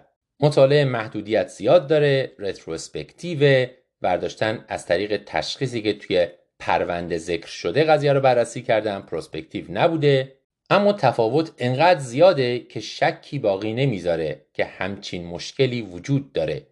مریض هایی که میان با مصرف مواد احتمال تشخیص اسکیزوفرنی در سالهای آینده توشون بالاتره. و اگر در موقع مراجعه در اورژانس سایکوز داشته باشن این احتمال به مراتب بالاتر میره و اگر ماده که استفاده کرده باشن ماریجوانا باشه احتمال تشخیص اسکیزوفرنی باز هم بالاتر میره. می‌دونید در توجیه پاتوفیزیولوژیکش میگن که اسکیزوفرنی احتیاج داره به یک ژنی ولی این ژن احتیاج به تریگر داره تا فعال بشه و بیماری رو ایجاد کنه. و یکی از این تریگرها می‌تونه ماریجوانا یا مواد دیگه مخدر باشه. حالا ما چیکار می‌تونیم بکنیم با این اطلاعات؟ به چه درد ما می‌خوره تو اورژانس؟ یکیش که اطلاع رسانیه که با مریض ها راجع به این قضیه صحبت کنیم. و دوم اینه که وقتی مریض ها میان توی اورژانس و مواد مصرف کردن و علائم سایکوز دارن یه خورده حساس تر باشیم. صرفا علائم سایکوز رو نذاریم گردن مواد. این ممکنه شروع اسکیزوفرنی باشه. در نتیجه صحبت کنیم ارجاع بدیم و سعی کنیم حتی امکان مریض ها هر چه زودتر بررسی بشن و اگر لازم باشه درمان بگیرن. مطالعه بعدی هم در جاما چاپ شده. برای درمان سینوزیت در بچه ها اگر بخوایم از آنتیبیوتیک استفاده کنیم فرقی هست بین آموکسیسیلین تنهایی و کوآموکسیکلاو یا نه. می‌دونید کوآموکسیکلاو یا همون آموکسیسیلین clavulanic acid موادی داره که جلوی مقاومت باکتریایی به آموکسیسیلین رو می‌گیره در نتیجه قوی تره از طرفی ما خیلی وقتا میگیم که سینوزیت در اطفال اکثرا ویروسیه حداقل زیر ده روز درمان نمی‌خواد و غیره. با وجود این خیلی جاها خیلی مواقع آنتیبیوتیک استفاده میشه و ما می‌دونیم عوارض داره. حالا این اومدن خواستن بررسی کنن. آیا از آموکسی خالی استفاده کنیم؟ همونقدر علائم رو درمان کردیم؟ که از کوآموکسیکلاب استفاده کنیم یا نه. به خاطر اینکه می‌دونیم استفاده از آنتیبیوتیک قوی تر ممکن عوارض بیشتری داشته باشه و مقاومت دارویی رو بالا ببره. مطالعه ترایال نیست. از data ی بیمه استفاده کردن. data ی بسیار بزرگیه اما clinical trial نیست. اومدن تو همه مریض های زیر 18 سال که تشخیص سینوزیت داشتن و یکی از این دوتا آنتیبیوتیک گرفتن اطلاعات را آوردن بیرون و بعد نگاه کردن ببینن آیا در چند ماه آینده این مریض ها احتیاج به آنتیبیوتیک مجدد داشتن یا نه؟ آیا ویزیت اورژانس مجدد داشتن به خاطر سینوزیت؟ آیا تو بیمارستان ویزیت شدن بستری شدن یا نه؟ تا ببینن میزان درمان با این دوتا آنتیبیوتیک چه فرقی می‌کنه. همینطور عوارض جانبی گزارش شده این آنتیبیوتیک ها رو هم بررسی کردند به طور خاص rash پوستی و اسهال. در مجموع حدود 320 هزار مریض رو اطلاعاتش رو در آوردن. تقریبا 200 هزار تاشون آموکسیسیلین خورده بودن و 120 هزار تاشون کوآموکسیکلاو. میزان شکست در درمان تو این دو گروه مشابه بوده. هیچ فرقی نمی کرده استفاده از آنتیبیوتیک مجدد ویزیت اورژانس ویزیت بیمارستان و غیره. عوارض جانبی تو گروه کوآموکسیکلاو دو و سه دهم درصد بوده. تو گروه آموکسیسیلین زیر دو درصد. بیشترین عوارض گزارش شده هم گوارشی بوده و های قارچی طبیعتا با توجه به اینکه این ترایال نیست و فقط اومدن چارتا رو بررسی کردن و عوارضی که ثبت شده رو نوشتن این احتمال وجود داره که بسیاری از عوارض گزارش نشده باشه. در نتیجه عوارض احتمالا بسیار بیشتره. با وجود این این مطالعه این رو به ما میگه که به نظر می‌رسه حداقل اگر مجبور شدیم به هر دلیلی خانواده می‌خوان طول کشیده و غیره به بچه به خاطر سینوزیت آنتیبیوتیک بدیم آموکسیسیلین کفایت می‌کنه. نیازی به کوآموکسیکلاو نیست. آموکسیسیلین میزان موفقیتش همون قدره و عوارضش از کوآموکسیکلاو کمتره.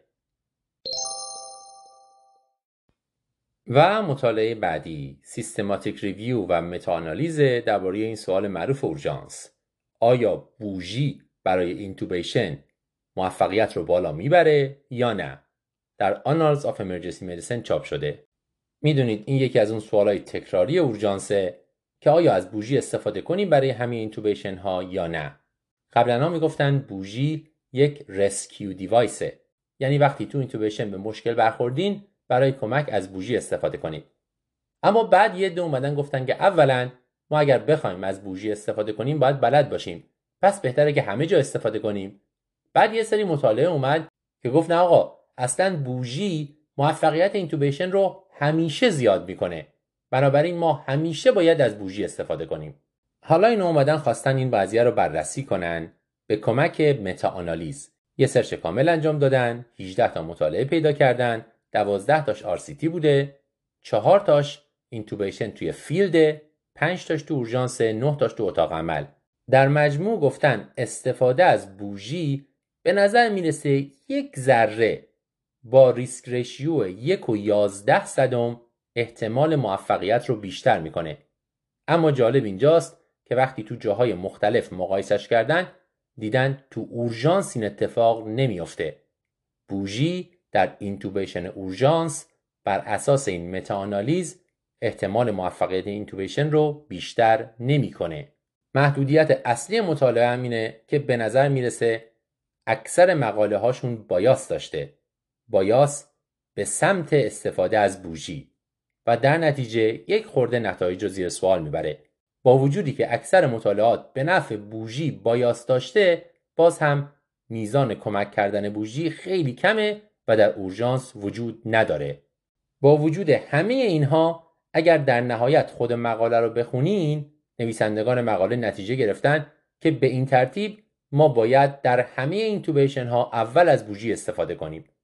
در حالی که مقاله این رو به ما نمیگه.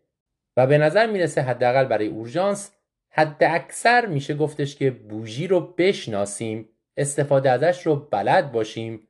موقعی که به درد سر خوردیم بدونیم چجوری ازش استفاده کنیم. اما اینکه همه اینتوبیشن هامون رو با بوژی بکنیم شواهدی پشتش وجود نداره که کمکی بکنه.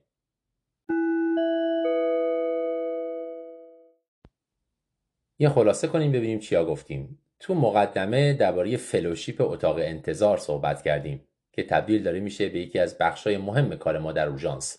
به خاطر اینکه همه جای دنیا اورژانس ها شلوغن خیلی از مریض ها توی اتاق انتظار مدت طولانی ممکنه معطل بمونن. روش های مختلفی وجود داره برای اینکه چجوری به این مریض ها رسیدگی بشه. یکی اینکه همون اول یکی ازشون آزمایش مثلا بگیره بر اساس تشخیص افتراقی بر اساس شکایت مریض یا اینکه به صورت دوره‌ای یه نفر تو اتاق انتظار بچرخه علائم حیاتی از مریضا بگیره نگاه کنه حالش خوبی یا نه و غیره. در این مورد کیسی رو بررسی کردیم که بعد از 8 ساعت توی اتاق انتظار موندن به خاطر درد شکم معلوم شد ویتک داره. یک مروری هم کردیم بر درمان V-tach stable و گفتیم این stable نباید ما رو گول بزنه چون V-tach stable کم کم unstable میشه V-fib میشه آسیستولی میشه و مریض از دست میره. هر چه زودتر باید درمان بشه می‌تونیم درمان دارویی آمیودارون یا پروکاینامید استفاده کنیم یا از شوک الکتریکی استفاده کنیم. درباره درمان ترومبولیتیک در آمبولی ریه صحبت کردیم. گفتیم برخلاف اون چیزی که قبلا فکر می‌شد این کار جلوی عوارض دراز مدت آمبولی ریه رو نمی‌گیره. جلوی pulmonary hypertension، scar و وضعیت تنفسی مریض در آینده. بلکه به این درد می‌خوره که مریض همین الان که آمبولی کرده نمیره. جلوی mortality نزدیک رو می‌گیره. بنابراین باید در مریضی استفاده بشه که احتمال میدیم آمبولی ریه ممکنه براش همین الان کشنده باشه. اگر مریض ارست کرده آن استیبل و غیره که طبیعتا باید ازش استفاده کنیم با دوز 100 میلی گرم آلتپلاز اگر مریض آمبولیریش کوچیکه احتمال نمیدیم که منجر به مرگ بشه معنی نداره ازش استفاده کنیم.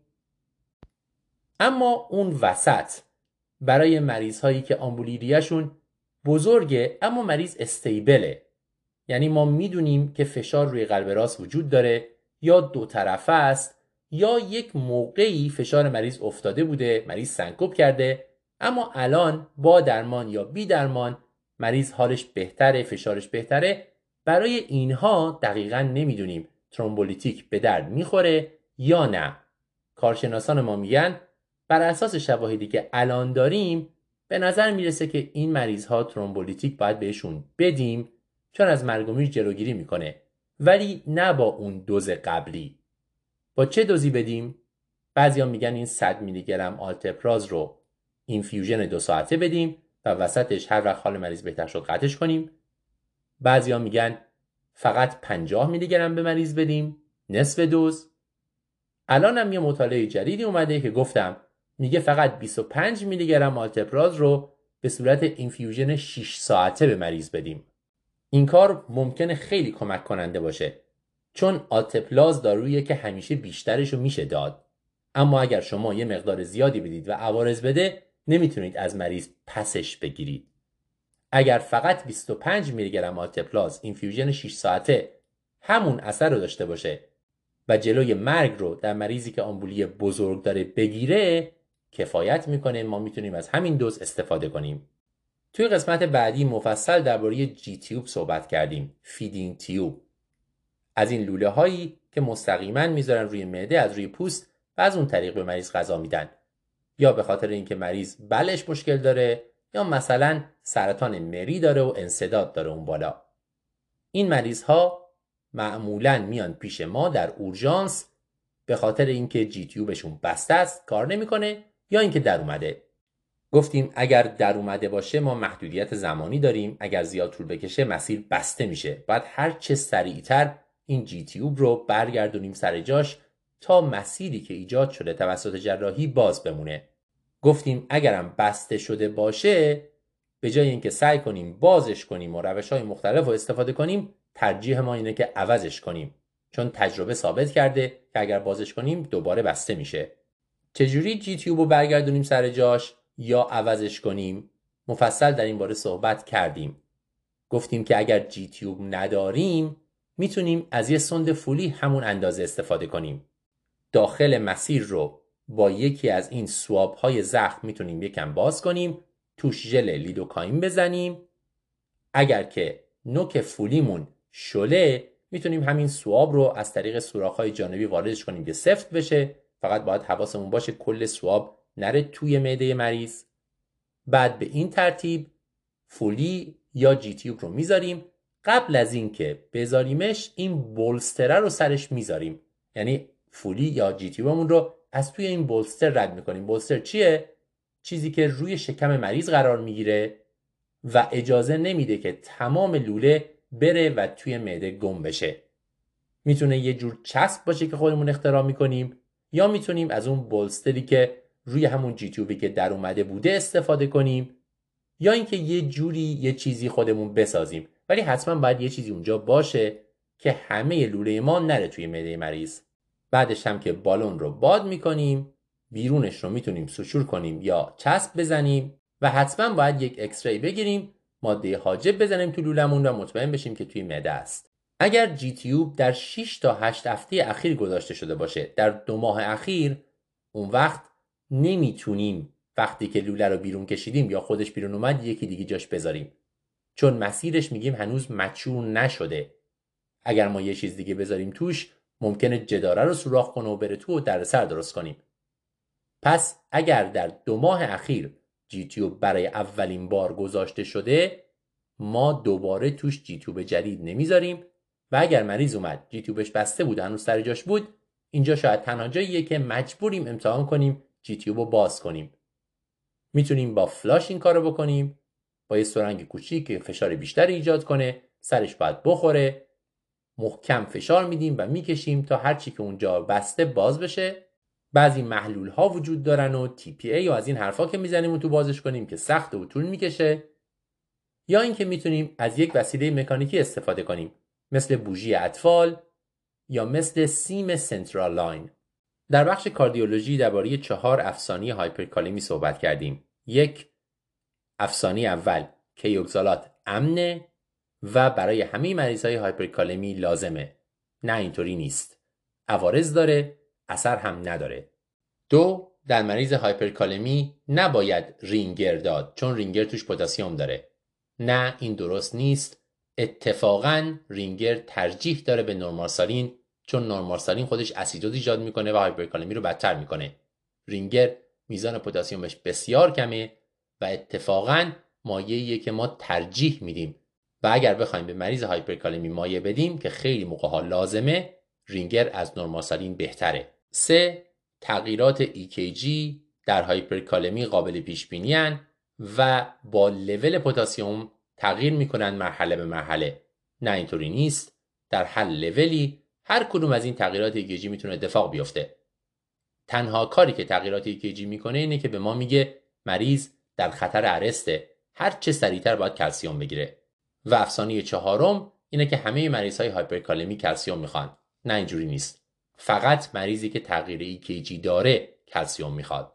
در طب اورژانس در مناطق دوردست راجع به مریضی صحبت کردیم که یکی از این دستگاه های میخکوبی مکانیکی یه دونه میخ شلیک کرده بود وسط استرنومش و در نتیجه سر میخ پریکارد و قلب رو سوراخ کرده بود. مریضی که خیلی جاها خیلی اورژانس ها اگه بره از دست میره.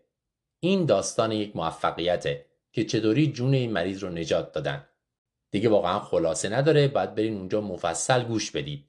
خیلی سریع با اولتراساوند دیدن که پریکاردیال افیژن وجود داره یا نه. خواستن پریکاردیو سنتز کنن نشده و مجبور شدن قفسه سینه رو باز کنن و به صورت مکانیکی سعی کنن این سوراخهایی که تو قلب ایجاد شده رو ببندن. در حالی که فشار مریض داشته افت می‌کرده داشته خون می‌گرفته این توبه بوده تیم تروما بالا سرش بودن و همزمان داشتن صحبت می‌کردن با مرکزی که قرار بوده بیمار رو بهش منتقل کنن. در نهایت با سرجیسل از این پانسمان هایی که برای جلوگیری از خونریزی استفاده میشه در جراحی موفق میشن خونریزی رو بند بیارن اینو بذارن روی سطح قلب و مریض رو بفرستن برای درمان نهایی. درباره استفاده از کتامین در نوزادان صحبت کردیم. گفتیم بر اساس مطالعاتی که در حیوانات انجام شده به نظر می‌رسه کتامین زیر سه ماه منجر به مرگ نورون ها میشه. اما اگر بدن در شرایط استرس باشه مثلا سوختگی یک ترومای بزرگ یک عمل جراحی بزرگ که این خودش منجر به مرگ نورون ها میشه کتامین اتفاقا از نورون ها محافظت می‌کنه و جلوی مرگشون رو می‌گیره. در نتیجه اگر مریضی اومد با همچین شرایطی اتفاقا باید از کتامین استفاده کنیم در غیر این صورت برای procedure معمولی sedation معمولی استفاده از کتامین در نوزادان خطرناکه. درباره شروع درمان ترک سیگار در اورژانس صحبت کردیم. ضررهای نیکوتین رو گفتیم. گفتیم کار ما سه چیزه ask بپرسیم. advise. به مریض اطلاعات بدیم. و assist. کمک کنیم به مریض که یک قدم نزدیک بشه به حذف سیگار و نیکوتین. چجوری؟ سیگار رو با نیکوتین جایگزین کنیم. nicotine replacement therapy. با patch و با آدامس های نیکوتین همونطوری که توضیح دادیم. به ویژه اینکه در اورژانس وقتی مریض میاد با مشکلات بیشتر آمادگی گوش دادن داره و از طرفی خیلی مریض ها به خاطر اعتیاد به نیکوتین حاضر نیستن بمونن بستری بشن. اینجا وقتی که میشه بهشون کمک کرد نیکوتین رو بهشون داد یا تجویز کرد برای اینکه از ویدرال جلوگیری بشه و مریض حداقل یه مرحله جلو بره به جای سیگار از نیکوتین استفاده کنه.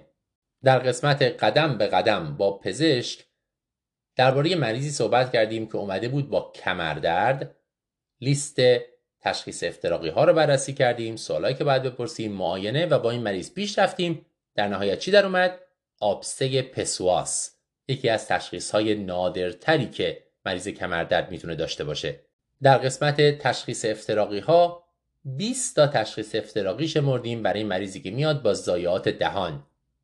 بر اساس این تشخیص هایی که تو ذهنمون هست باید معاینه کنیم سوال بپرسیم و مریض رو ارجاع بدیم تا مشکلات مهم میس نشن. تو خلاصه مقالات جدید هم چندین نکته رو راجبش حرف زدیم که می‌تونه در کلینیک به دردمون بخوره. مثل اینکه بر اساس یک مقاله ای هایپوتانسیون ارتوستاتیک کاهش فشار خون وقتی مریض وامیسته نسبت به حالت نشسته یا خوابیده شیوعش خیلی بالاست در اورژانس بالای 20 درصده و ربطی هم به مشکل مریض یا بستری شدنش یا بدحالیش نداره. بنابراین اندازهگیریش چندان به درد ما نمی‌خوره. گفتیم یک امتیاز جدید وجود داره به اسم DOAC score که خونریزی رو در مریض هایی که به خاطر A-fib از این آنتیکواگولان های جدید استفاده می‌کنن پیش بینی می‌کنه. می‌تونیم ازش استفاده کنیم در کنار CHADS-VASc score که به ما ریسک سکته مغزی رو در مریض های A-fib میگه. در یک مقاله دیگه گفتیم که خطر ابتلا به اسکیزوفرنی تشخیص اسکیزوفرنی در مریض هایی که میان اورژانس با مصرف مواد به مراتب بالاتره و در مریض هایی که میان اورژانس با مصرف مواد و علائم سایکوز باز هم بیشتره تقریبا 100 برابره و بین مواد مختلف ماریجوانا از همه بدتره. در نتیجه مریضی که میاد با علائم سایکوز و مصرف مواد ما باید فکر کنیم احتمالش خیلی بالاست که در آینده تشخیص اسکیزوفرنی بگیره و باید حتما ارجاعش بدیم برای بررسی بیشتر. گفتیم اگر می‌خوایم برای درمان سینوزیت در اطفال آنتیبیوتیک بدیم فرقی بین آموکسیسیلین و کوآموکسی‌کلاو وجود نداره. عوارض کوآموکسی‌کلاو هم بیشتره. بنابراین از همون آموکسی استفاده کنیم کفایت می‌کنه. در یک systematic review و متاآنالیز هم گفتیم که به نظر نمی‌رسه که bougie موفقیت intubation رو بهتر کنه. ولی خب بالاخره ما باید استفاده از bougie رو بلد باشیم برای موقعی که قراره به دادمون برسه. گفتیم یک سیستم امتیازدهی جدید طراحی شده به اسم Safe SDH که به ما میگه کدوم مریض های خونریزی سابدورال رو ما لازم نیست transfer کنیم فقط می‌تونیم مونیتورش کنیم چون کاری در نهایت نمی‌خوان. توی مقاله دیگه درباره باتری های سکه ای صحبت کردیم و اینکه تا وقتی که ببریم این مریض رو برسونیم به یه جایی که با اندوسکوپی یا جراحی درش بیارن چیکار می‌تونیم بکنیم که خطر نکروز رو به حداقل برسونیم؟ بین تمام مواد و مایعاتی که در خونه در دسترسه به نظر می‌رسه اصل از همه بهتر کار می‌کنه و جلوی نکروز رو می‌گیره. پس اگر بچه ای باتری سکه خورد خیلی سریع میرسونیمش به بیمارستان ولی در این حال از همون لحظه اولی که فهمیدیم و توی راه هی به بچه اصل میدیم بخوره. گفتیم مطالعه جدیدی که راجع به ربع منتشر شده چندان امیدوار کننده نیست به نظر می‌رسه که مورتالیتی رو کاهش نمیده. که برعکس شاید حتی بیشتر هم بکنه چون وقت ما رو تلف می‌کنه. هنوز ما دقیقا نمی‌تونیم ربع رو کامل بذاریم کنار چون ممکنه برای یک گروهی از مریض ها مفید باشه. اما این وسیله خیلی های تک خیلی هیجان انگیز خیلی به نظر نمی‌رسه که واقعا جلوی مرگ رو بگیره. گفتیم به نظر می‌رسه واقعا برای خروسک هوای سرد بیرون مفیده. می‌تونیم این توصیه رو به پدر مادرها بکنیم و ازش استفاده کنیم. و در نهایت بارها گفتیم بازم میگیم تکرار می‌کنیم و می‌خوایم یادتون باشه که کاری که شما می‌کنید بسیار بسیار ارزشمنده. به امید دیدار ماه آینده.